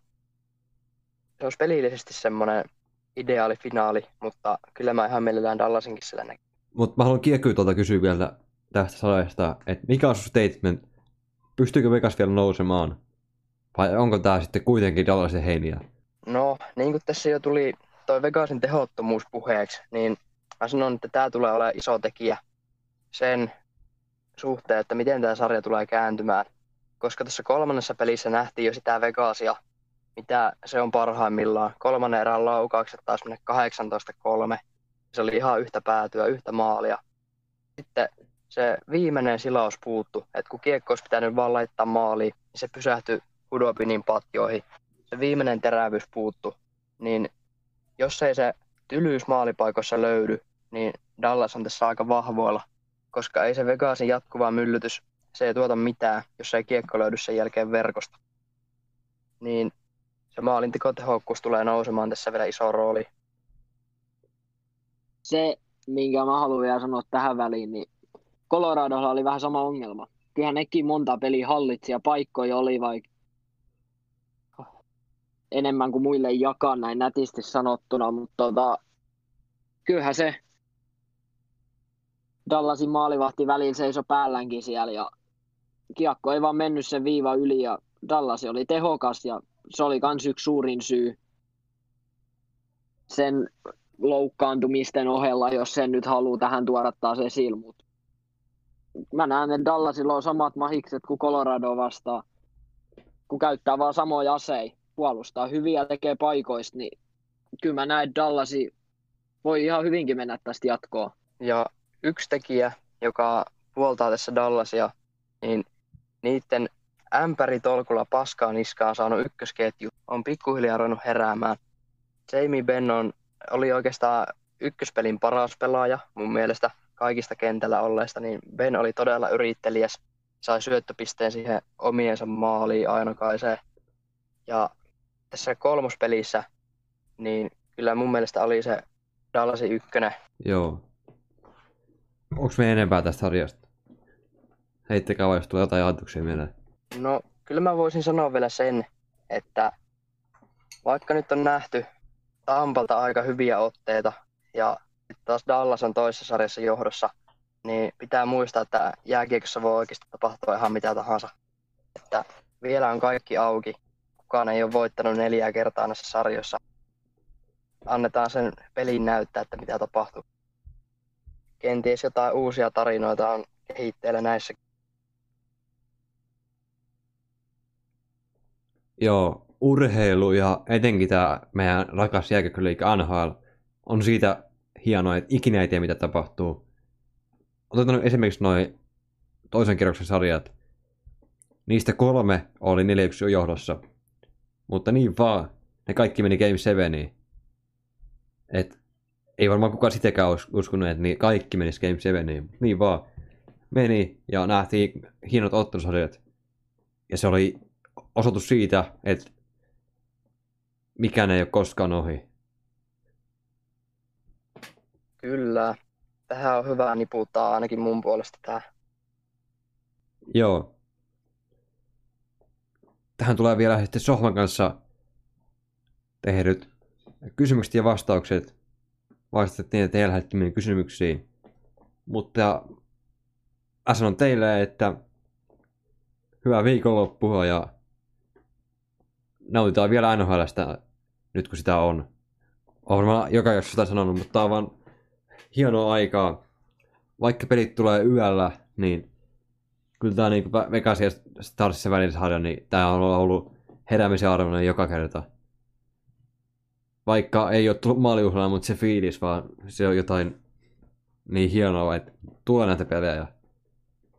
Joo, ja vaikka että yöllä pystyisi katsoa pelejä, niin viikonloppuna sunnuntaina on yksi prime time-ottelu. Tampa ja Islanders pelaa muistaakseni kymmenen aikaa. Niin siinä pystyy kyllä varmaan jokainen katsomaan veliä. Joo, ja siellä varmaan Viaplaylla studiot tulilla, niin no on niitä matseja, mitä ei vaan voi, jos olet jääkiekko-fani, niin noita matseja ei vaan voi missata. Mutta kiitos teille ja nyt jatketaan hetki vielä Sohvan kanssa jaksoa. Kiitos. Kiitos. Sen verran nämä pojat ymmärtää tätä peliä. Tervetuloa takaisin menneisyyteen. Tähän loppuu vastailla vielä Sohvan kanssa teidän lähettämiin kysymyksiin, mitä tuli ihan sopivasti. Täällä ensimmäinen liittyykin sitten tota, Stanley finaalia on yksinkertaisuudessaan se, että ketkä tulee pelaamaan siellä, eli mikä on kaksikko Stanley finaaleissa. Tämä kysyjä veikkaa itse Tampa ja konferenssifinaalejen ennakoissa tai arvioin, en tiedä mitä siellä tullaan sanomaan, mutta siellä varmaan arvioidaan, että ketkä tulee mennä sinne. Mutta tästä vielä nopeasti meidän lyhyet veikkaukset. Ei mitään perusteella, vaan sanotaan vaan, mitkä tulee meidän menemään. Dallas ja Tampa. Joo, ei sama mikä täällä. Mä oon samoilla linjoilla. Joo. Ei lähdetä siitä sen enempää, mutta se on sun veikkaus ja mä oon samalla mieltä. Nyt tulee sitten vähän mielenkiintoisempi kysymys, eli miten näette Mark Andre Fleurin tulevaisuuden nhl Eli pelaako hän Vegasissa vai missä pelaa? Tämä on mun mielestä aika mielenkiintoinen. Nyt päästään taas puhumaan lisää maalivahdista sopimuksista. Mutta siis äh, eilen taas olla sellaista huhua tuolta Amerikan suunnalta, että Vegas olisi tarjoamassa Robin Lehnerille sellaista viiden vuoden, viiden miljoonan, 5,4 miljoonan suurin piirtein sitä luokkaa jatkosopimusta. Mun mielestä tulevaisuuden kannalta tietenkin Lehner on ykkönen, koska nuorempi kuin Fleury. Ja Fleurillä on vielä on vielä ensi vuosi sopimusta jäljellä, joka tekee jälleen asian mielenkiintoista, koska Vegasille ei ole mitenkään niinku liikaa sitä palkkakatossa sitä tilaa, että mä en siis tiedä, että onko niillä tällä hetkellä teknisesti varaa pitää molempia, ja haluatko sä kiinnittää 12 miljoonaa sun maalivahteihin, vaikka toki se on vain yksi kausi, niin se on kuitenkin 12 miljoonaa, samalla hinnalla saat yhden Conor McDavidin. Mutta tota, se on jännä nähdä, että tavallaan tietenkin mä haluaisin nähdä Fleurin edelleen ensi kaudella Vegas-paidassa, mutta mä en sitten tiedä, pystyykö ne oikeasti pitää mukaan molemmat veskat siellä. Ja onko siinä ylipäätänsä järkeä? Et, et, se, on, se on iso kysymysmerkki, sanotaanko näin. Mutta se voi myös hyvin olla, että tosiaan, että Fleurilla on ensi kauden alussa niin uusi joukkue sitten. Ja sitäkään ei tiedetä, että kuinka tyytyväinen Fleury tuohon asemansa tuolla Vegasissa. Sitä just kertoo esimerkiksi agentin pikku postaus Twitteriin, missä Fleurin oli editoitu, että Fleury on puukkoselässä ja puukossa lukee sen valmentajan nimi. Eikö näin ollut? Joo, sinne päin. Että semmoinen pikku, pikku kuva sinne Twitteriin sitten ja on aika harvinaisia, että pelaaja agentti julkaisee tommosia et sitäkään en tiedä, miten se tulee vaikka noihin neuvotteluihin. Mm, joo, mutta jälleen mun niin mikä kertoo Mark Anderflöristä kaiken, että jos ihmiset sanoo, että se on aivan huipputyyppi, niin kyllä mun kertoo kaiken, että sehän oli saman tien sanonut agentille, että tuota toi nyt tuota pois, pois ja sanon, että se niin kuin, tavallaan, tavallaan hoisi mun mielestä Fleury tämän asian hienosti, että kuitenkin että mitä on niin kuin pelaajat itsekin sanonut, niin Fleury on aivan niin kuin uskomaton tyyppi niin kuin henkilönä. Että niin kuin aivan mielettömän mielettömän niin kuin, öö, mukava, mukava kaveri, että mut tosiaan niin kuin, tämä on vähän tällainen, mä sanon, että tämä on aika vaikea tilanne jopa, tämä on positiivinen ongelma, että sulla on kaksi hyvää maalivahtia, mutta se on just se, että kun sit se, että kun sun pitää valita jompikumpi, mä oon aika nyt sillä kannalla, se pitää tehdä valinta, se on jompikumpi ja musta tuntuu, että tulee Robin Lehner, joka on, niin kuin, on hänkin, hänkin kuitenkin omalla tavallaan sellainen hyvä persona, että on Twitterissä ihan niin kuin, mun mielestä ihan hyvää tavaraa heittää ja tälleen, niin tavallaan kaksi tällaista hyvää maali, tai samantyyppistä maalivahtia, jos voisi näin sanoa. Joo, jotenkin vaikea nähdä järkeä siinä, että pitää kahta noin hyvää maalivahtia tuossa joukkueessa. Niin kuin tavallaan kahta ykkösmaalivahtia, koska ne tulee molemmat ottaa isoa palkkapussia, varsinkin Lehner. Niin, kyllä mä näen Fleury jossain muussa joukkueessa Mutta mikä se joukko sitten olisi? Onko se ideota meillä? Mikä joukko tarvii maalivahtia kipeästi? No, ei, ää, nyt ei tule tietenkään heti tässä saman tien mieleen, että mikä joukko tarvitsisi veskaa, jolla olisi palkkakatossa tilaa. Tietenkin niitä joukkoita on, joilla tarvitsisi veskaa, mutta ehkä parempaa ykkösveskaa tai muuta, mutta se, että onko palkkakatossa just tilaa ja kuitenkin tässä mun mielestä pitäisi enemmän olla sellainen ehkä tilanne, että on joukkoilla just Veska lähtee kävelemään vapaana agenttina. Esim. vaikka Capitals, mutta Capitalsille ei tule varaa ottaa Mark Andre Fleurin 7 miljoonaa sopimusta. Niin just nyt äkkisiltä ei kyllä tällä kertaa tipu yhtään jengiä. Mutta tota, kyllä varma, siis mä olen varma, että jos jollain joukkueella on vaan niin tarve Veskalle palkkautosan tilaa, niin ihan varmasti ottaa Mark Andre Fleurin. Joo, ei mikään helpoin kysymys, että mihin lähti sitten. Mutta mennään eteenpäin. Täällä tulee, kuka voittaa pistepörssin. Mä ajattelin eka, että tämä on tosi helppo. Mutta ei tämä nyt olekaan mikään helppo kysymys, että kuka tulee voittaa pistepörssin. Koska jos Brennan Point olisi kunnossa, mä sanoisin heti, että Brennan Point. Mutta nyt kukaan ei tiedä, mikä se tilanne on sillä. Et, miten sä näet nyt, jos Brennan Point vähänkin kauemmin pois, että kuka tulee voittaa pistepörssin? Mä, mä vihaan ennustaa tällaisia asioita, mutta mun on pakko heittää Nikita Kutseroville, koska se on tällä hetkellä ykkönen. niin tota, äh, niin, hei, mä ei tässä nyt tällä hetkellä Nikita Kutserova vihaan näitä pistepörssien ennustuksia, kun tietenkin Toni Mauta aina veikata ja on niin paljon eri asioita, jotka voi muuttua. Mutta jos tällä hetkellä katsoo, niin Nikita Kutserov. Joo, samaa mieltä. Nyt kun Brennan Point on pois, niin sitten Kutserov on se mies, eikä sillä ole oikein mitään haastajaa tuolla semmoista niin oikeasti iso tähteä, mikä pystyisi nousemaan tuolta.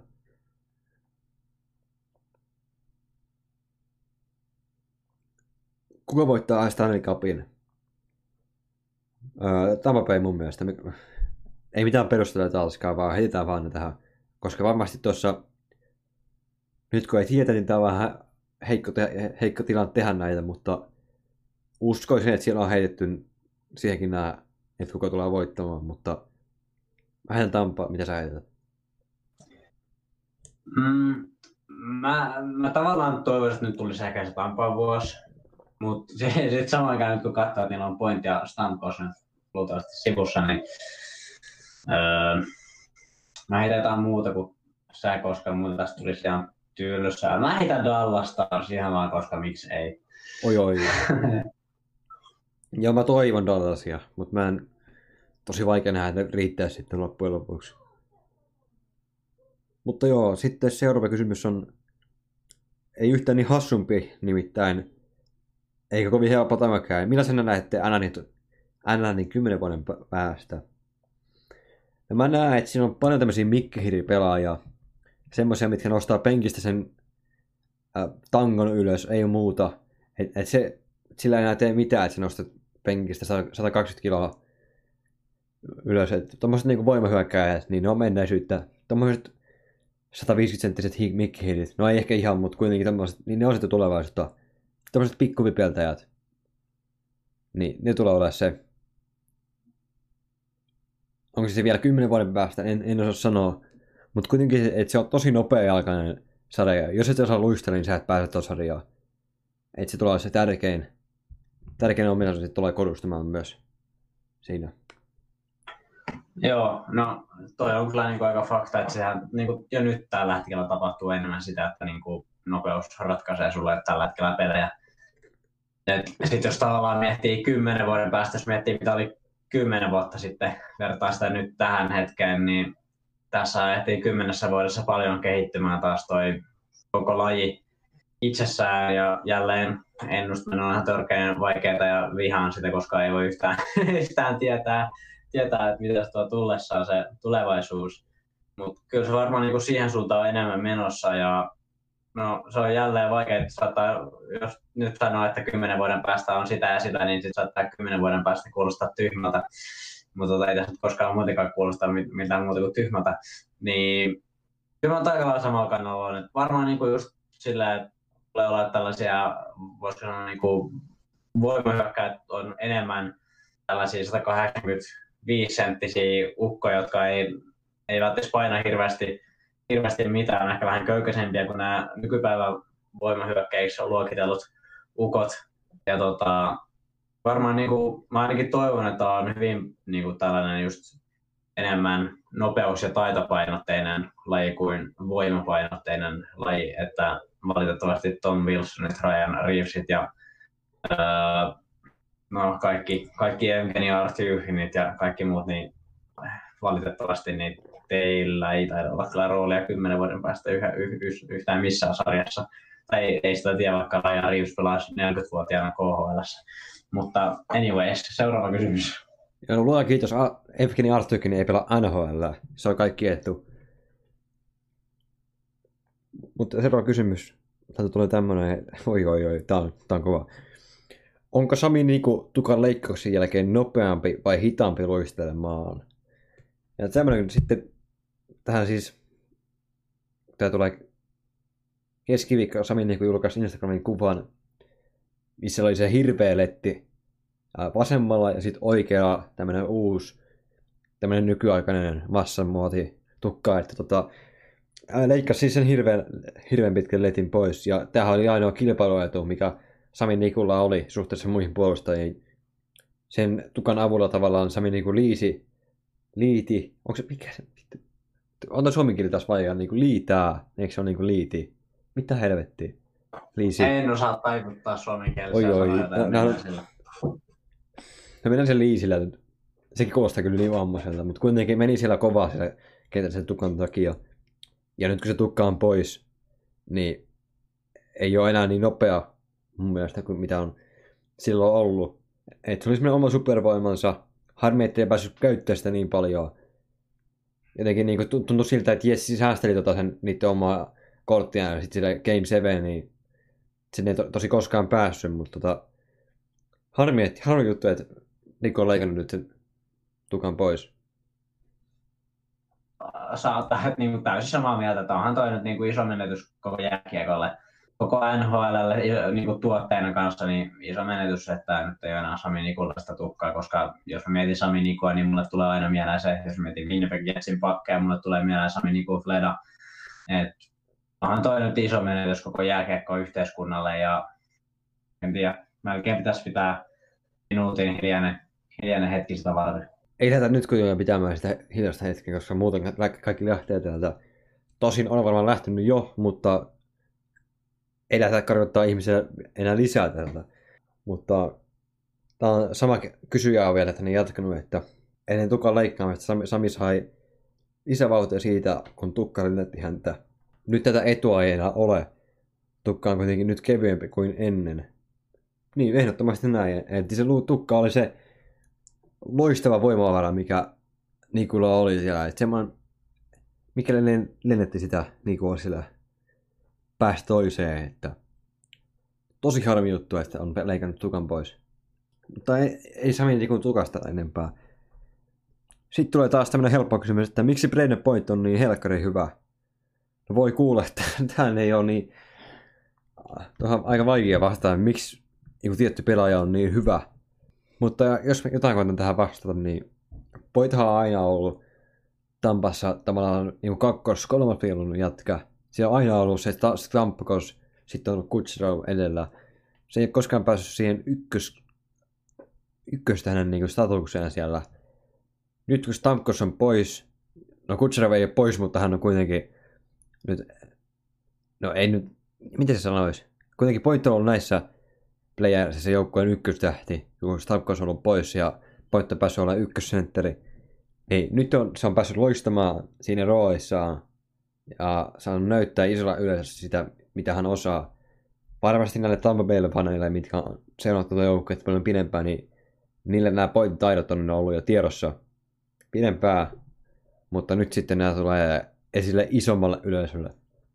No, mun, mun mielestä niin tähän niin voisi melkein sanoa, että point on just se, mitä tämänhetkinen NHL-kiekko on. Et tuollainen 180 senttinen ukkeli, mitä onkaan, niin se, se, siis liikkuvuus aivan mieletöntä. Siellä on jälleen sitä jotain, mitä on ehkä jo urheilukästin kuuntelijat saanut kuulla jonkun verran, mutta siinä on sitä jotain. Siinä vaan niin kuin, mä en tiedä mikä ihme siinä jätkässä on, mutta siis 40 pistettä 68 peliä tulokoskaudella sen jälkeen mä aloinkin katsoa, että hetkonen, että kuka ihmettä jatkaa, että vetää kolmosketjussa 40 pistettä tulokaskaudella, seuraava kausi 66 pistettä, sitten viime kausi 92 pistettä. Että, ja nyt sitten nousee niin kuin oikeasti se ehkä se ykkös, ykkös tota, sentterin roolin tuolla ja on, on, on kyllä niin kuin aivan mielettömän hieno pelaaja. Siis, tämäkin jälleen tällaisia, voisi sanoa draft-stiilejä tuolta Tampalta, että ei, ei niin kuin, moni joukkue sanoo, että ei ota pointtia sen takia, koska ei niin kuin, nosta penkistä mitään ja näyttää ihan lipputangolta. Että tota, niin, no, ne, ne, te, ne teki virheen ja Tampa oli taas oikeassa. Tuo oli tosi hyvin tiivistetty, eli niin kuin täydellinen pelaaja nykypäivä NHL. Sitten äh, tulee kysymys, että kuka voittaa Consmaitin, jos Vegas voittaa, tai siis niin kuin, jos Vegas voittaa, jos Dallas voittaa, jos Israel voittaa ja jos Tampa voittaa, niin näistä kaikista joukkoista se Consmaitin voittaja.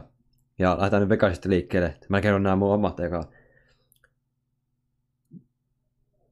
Vittu on muuten paha, kun Vegasissa on aika monta tuommoista niin tähtipelaajaa, mutta siellä ei ole kuitenkaan niin selkeää semmoista, mikä on ylitse muiden. Et ei ole mikään helpoin kysymys, että kuka sitten olisi Vegasista. Öö, mä laitan kuitenkin C. Deodoren tuohon, koska, koska se on... No vittu, on kyllä paha kysymys. Mitä sä oot mieltä? Kerro sä eka, mikä, mitä sä oot Vegasista. Mä sanon Vegasista tällaisen tylsään kuivan vastauksen, mutta se, kuka nousee finaalisarjassa esiin, se, kuka on siinä finaalisarjassa the factor niin sanotusti Vegasilla, se, joka finaalisarjassa oikeasti tulee ja ottaa ne pelit haltuun. Koska tuossa joukkueessa olisi niin, niin monta nimeä, että voisin nimetä. Että voisi laittaa Batcherin, voisi laittaa Stonein, voisi laittaa Kansa, voisi laittaa Shea Tidorin. Niin kuin, siellä on paljon tällaisia nimiä, ketä sä voisit heittää siihen. Tai Robin Lehneriä, kumpi tahansa, kumpi tahansa maalaisesta nyt ikinä aloittaakaan finaalipelit sitten. Mutta mä, mä sanon, että tuosta joukkueesta Consumate voittaja tulee suomaan se tyyppi, joka ottaa niissä finaaleissa myös enemmän tai vähemmän niin kuin sen pelin omiin käsinsä. Niin, toi on kyllä niin paha, kun siellä on niin monta pelaajaa, mitkä voi voittaa sen. Mutta mä sanon se, mikä äskenkin oli, että Theodore toi ottaa sen.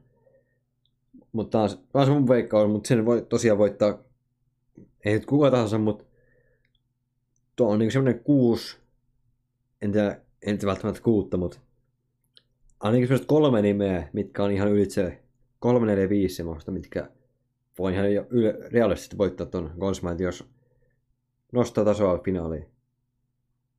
Sille tulee olla se joukkueen kantava tähti. Sitten mennään Dallasiin, kuka sieltä voittaa. No tässä nyt ei tarvitse varmaan keskustella muutama sekuntia pidempään. Eli Miro Heiskanen ainoa, ainoa oikea vaihtoa, vaihtoehto. Ja jos, jos se on joku muu, niin ja ihan niin kuin itse häpeän kannalta kannattaa olla hiljaa. Et ei... Joo, ei, ei, ei, ei, niin kuin, ei, ei, ei, ei, ei, se on pakko olla Miro Heiskanen tuosta joukkueesta, että mä en mm. ihan niin kuin, ei tule mieleen ketään muita. No sitten Tampa. Tämä on kyllä paha siinä mielessä, kun ei tiedä mikä se pointin tilanne on. Mutta jos point on poissa ja Tampa voittaa ton kannun tosta, niin sitten se on Kutserov. Se on Kutserov tai point. Joo. Ja sitten vielä Islanders, ja Islanders ei voita kukaan Consmite, koska sieltä ei tuosta joukkueesta vaan löytä semmoista, mikä olisi semmoinen tähtipelä ylitse muiden. Ei, ei Islandersilla ei ole siis Consmite voittaja yksinkertaisesti. Jos väkisin on pakko vääntää joku niin Brock Nelson vaikka siinä vaiheessa, mutta ei. Ei, ei, ei, ei, ei, toi, toi joukkue pääse finaaliin. Jos pääsee finaaliin, niin en kato, mä boikotoin. Niin, en tiedä. En, ei tuota nouse kukaan. Sä heitti nelossa, niin mä häitän siihen Barsaaliin. Mutta on oikeasti niillä äänestäjikin semmoinen, että niitä mitä oikeasti miettii tosi pitkä, että kuka tuolta oikeasti ylitse muiden, koska mun mielestä tuolta ei kukaan nouse sillä. Siellä on monta hyvää pelaajaa, mutta ei ketään se, niin ylitse muiden. Mikä olisi joka kerta se, jokainen sama, mikä olisi sen joukkojen kantava voima. Joo, mutta sit se, siinä on se kysymys, että mennään,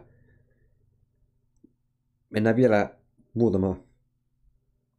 Täältä tulee, että tämä nyt suoraan NHL liittyy, mutta liittyy kuitenkin NHL-pelaajien. Eli miten mieltä olette liikaan tulevista NHL-lainapelaajista?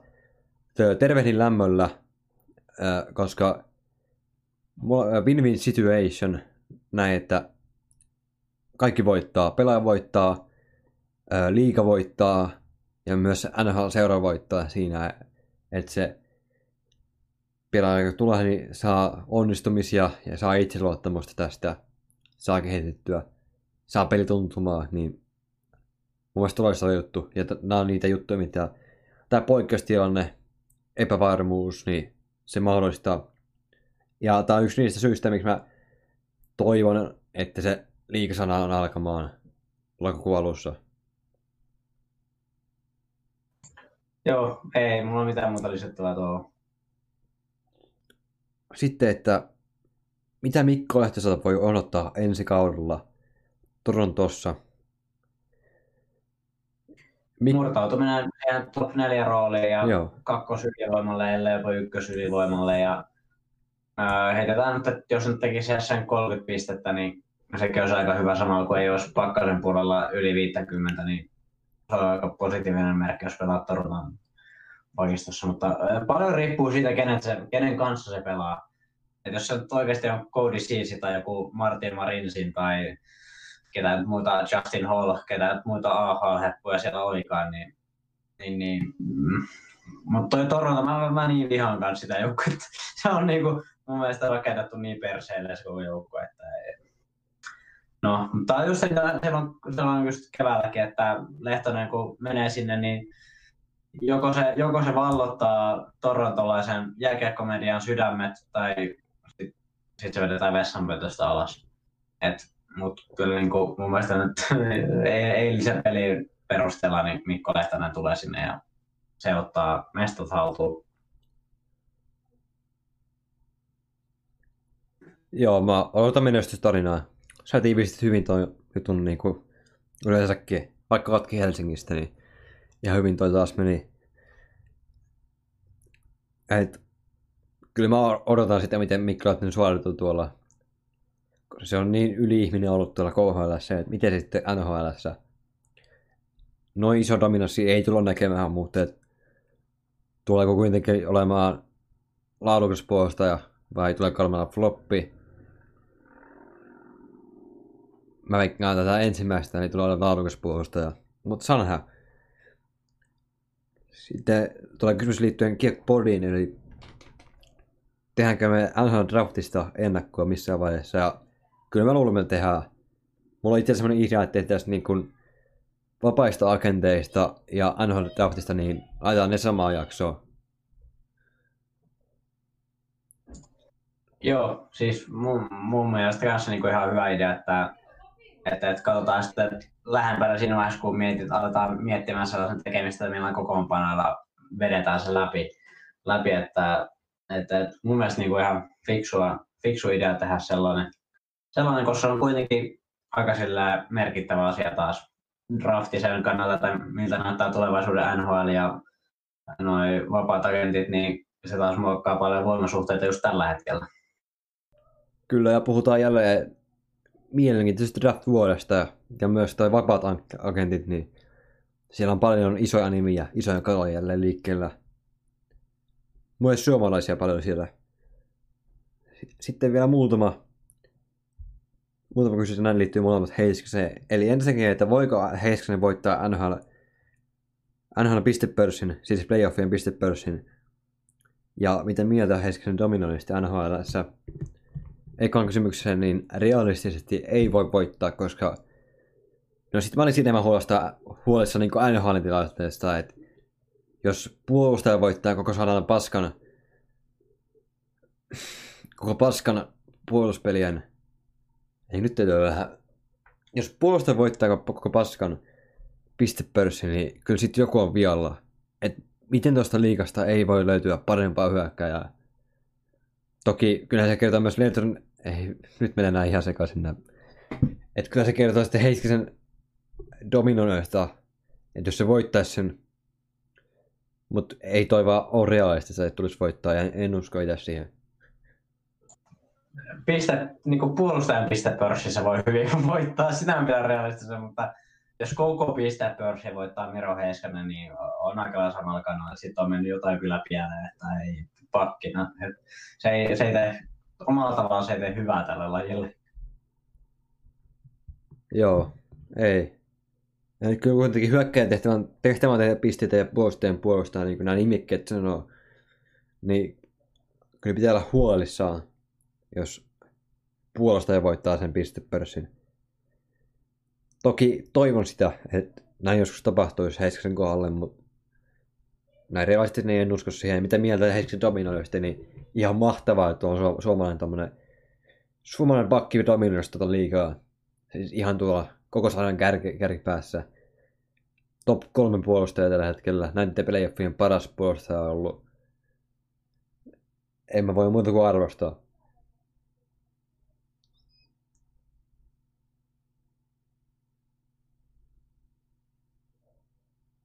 Mulla on vielä, jos sitä vielä kysyisi sulta, että onko Heiskanen jo nyt paras puolustaja, paras suomalainen puolustaja NHLssä ikinä?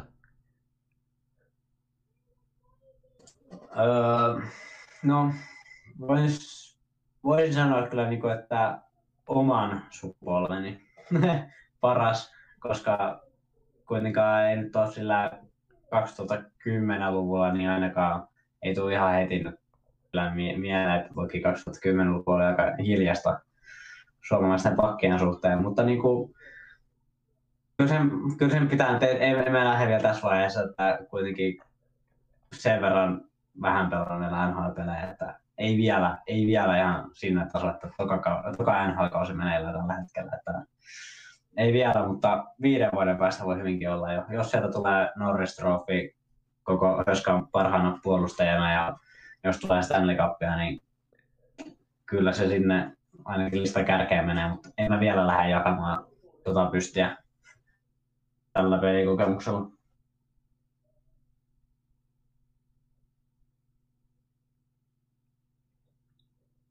Ehkä mulla oli vähän huono muotoilu tuohon kysymykseen. Meidän siis sitä, että voidaanko jo nyt sanoa, tai voidaanko jo nyt sanoa se, että sitten kun Heiskanen joskus lopettaa sen uransa, että hän on sitten uransa lopetettuaan NHL tai kautta aikaan paras puolustaja Suomesta. Jos se ottaa sieltä niitä palkintoja myös mukaan ja, ja tota, tilastot puhuu myös sit puolestaan, no ei, mutta siis kyllä, kyllä, se on aika, kyllä se on hyvin mahdollista. Ainakin jos tätä rataa jatkuu, niin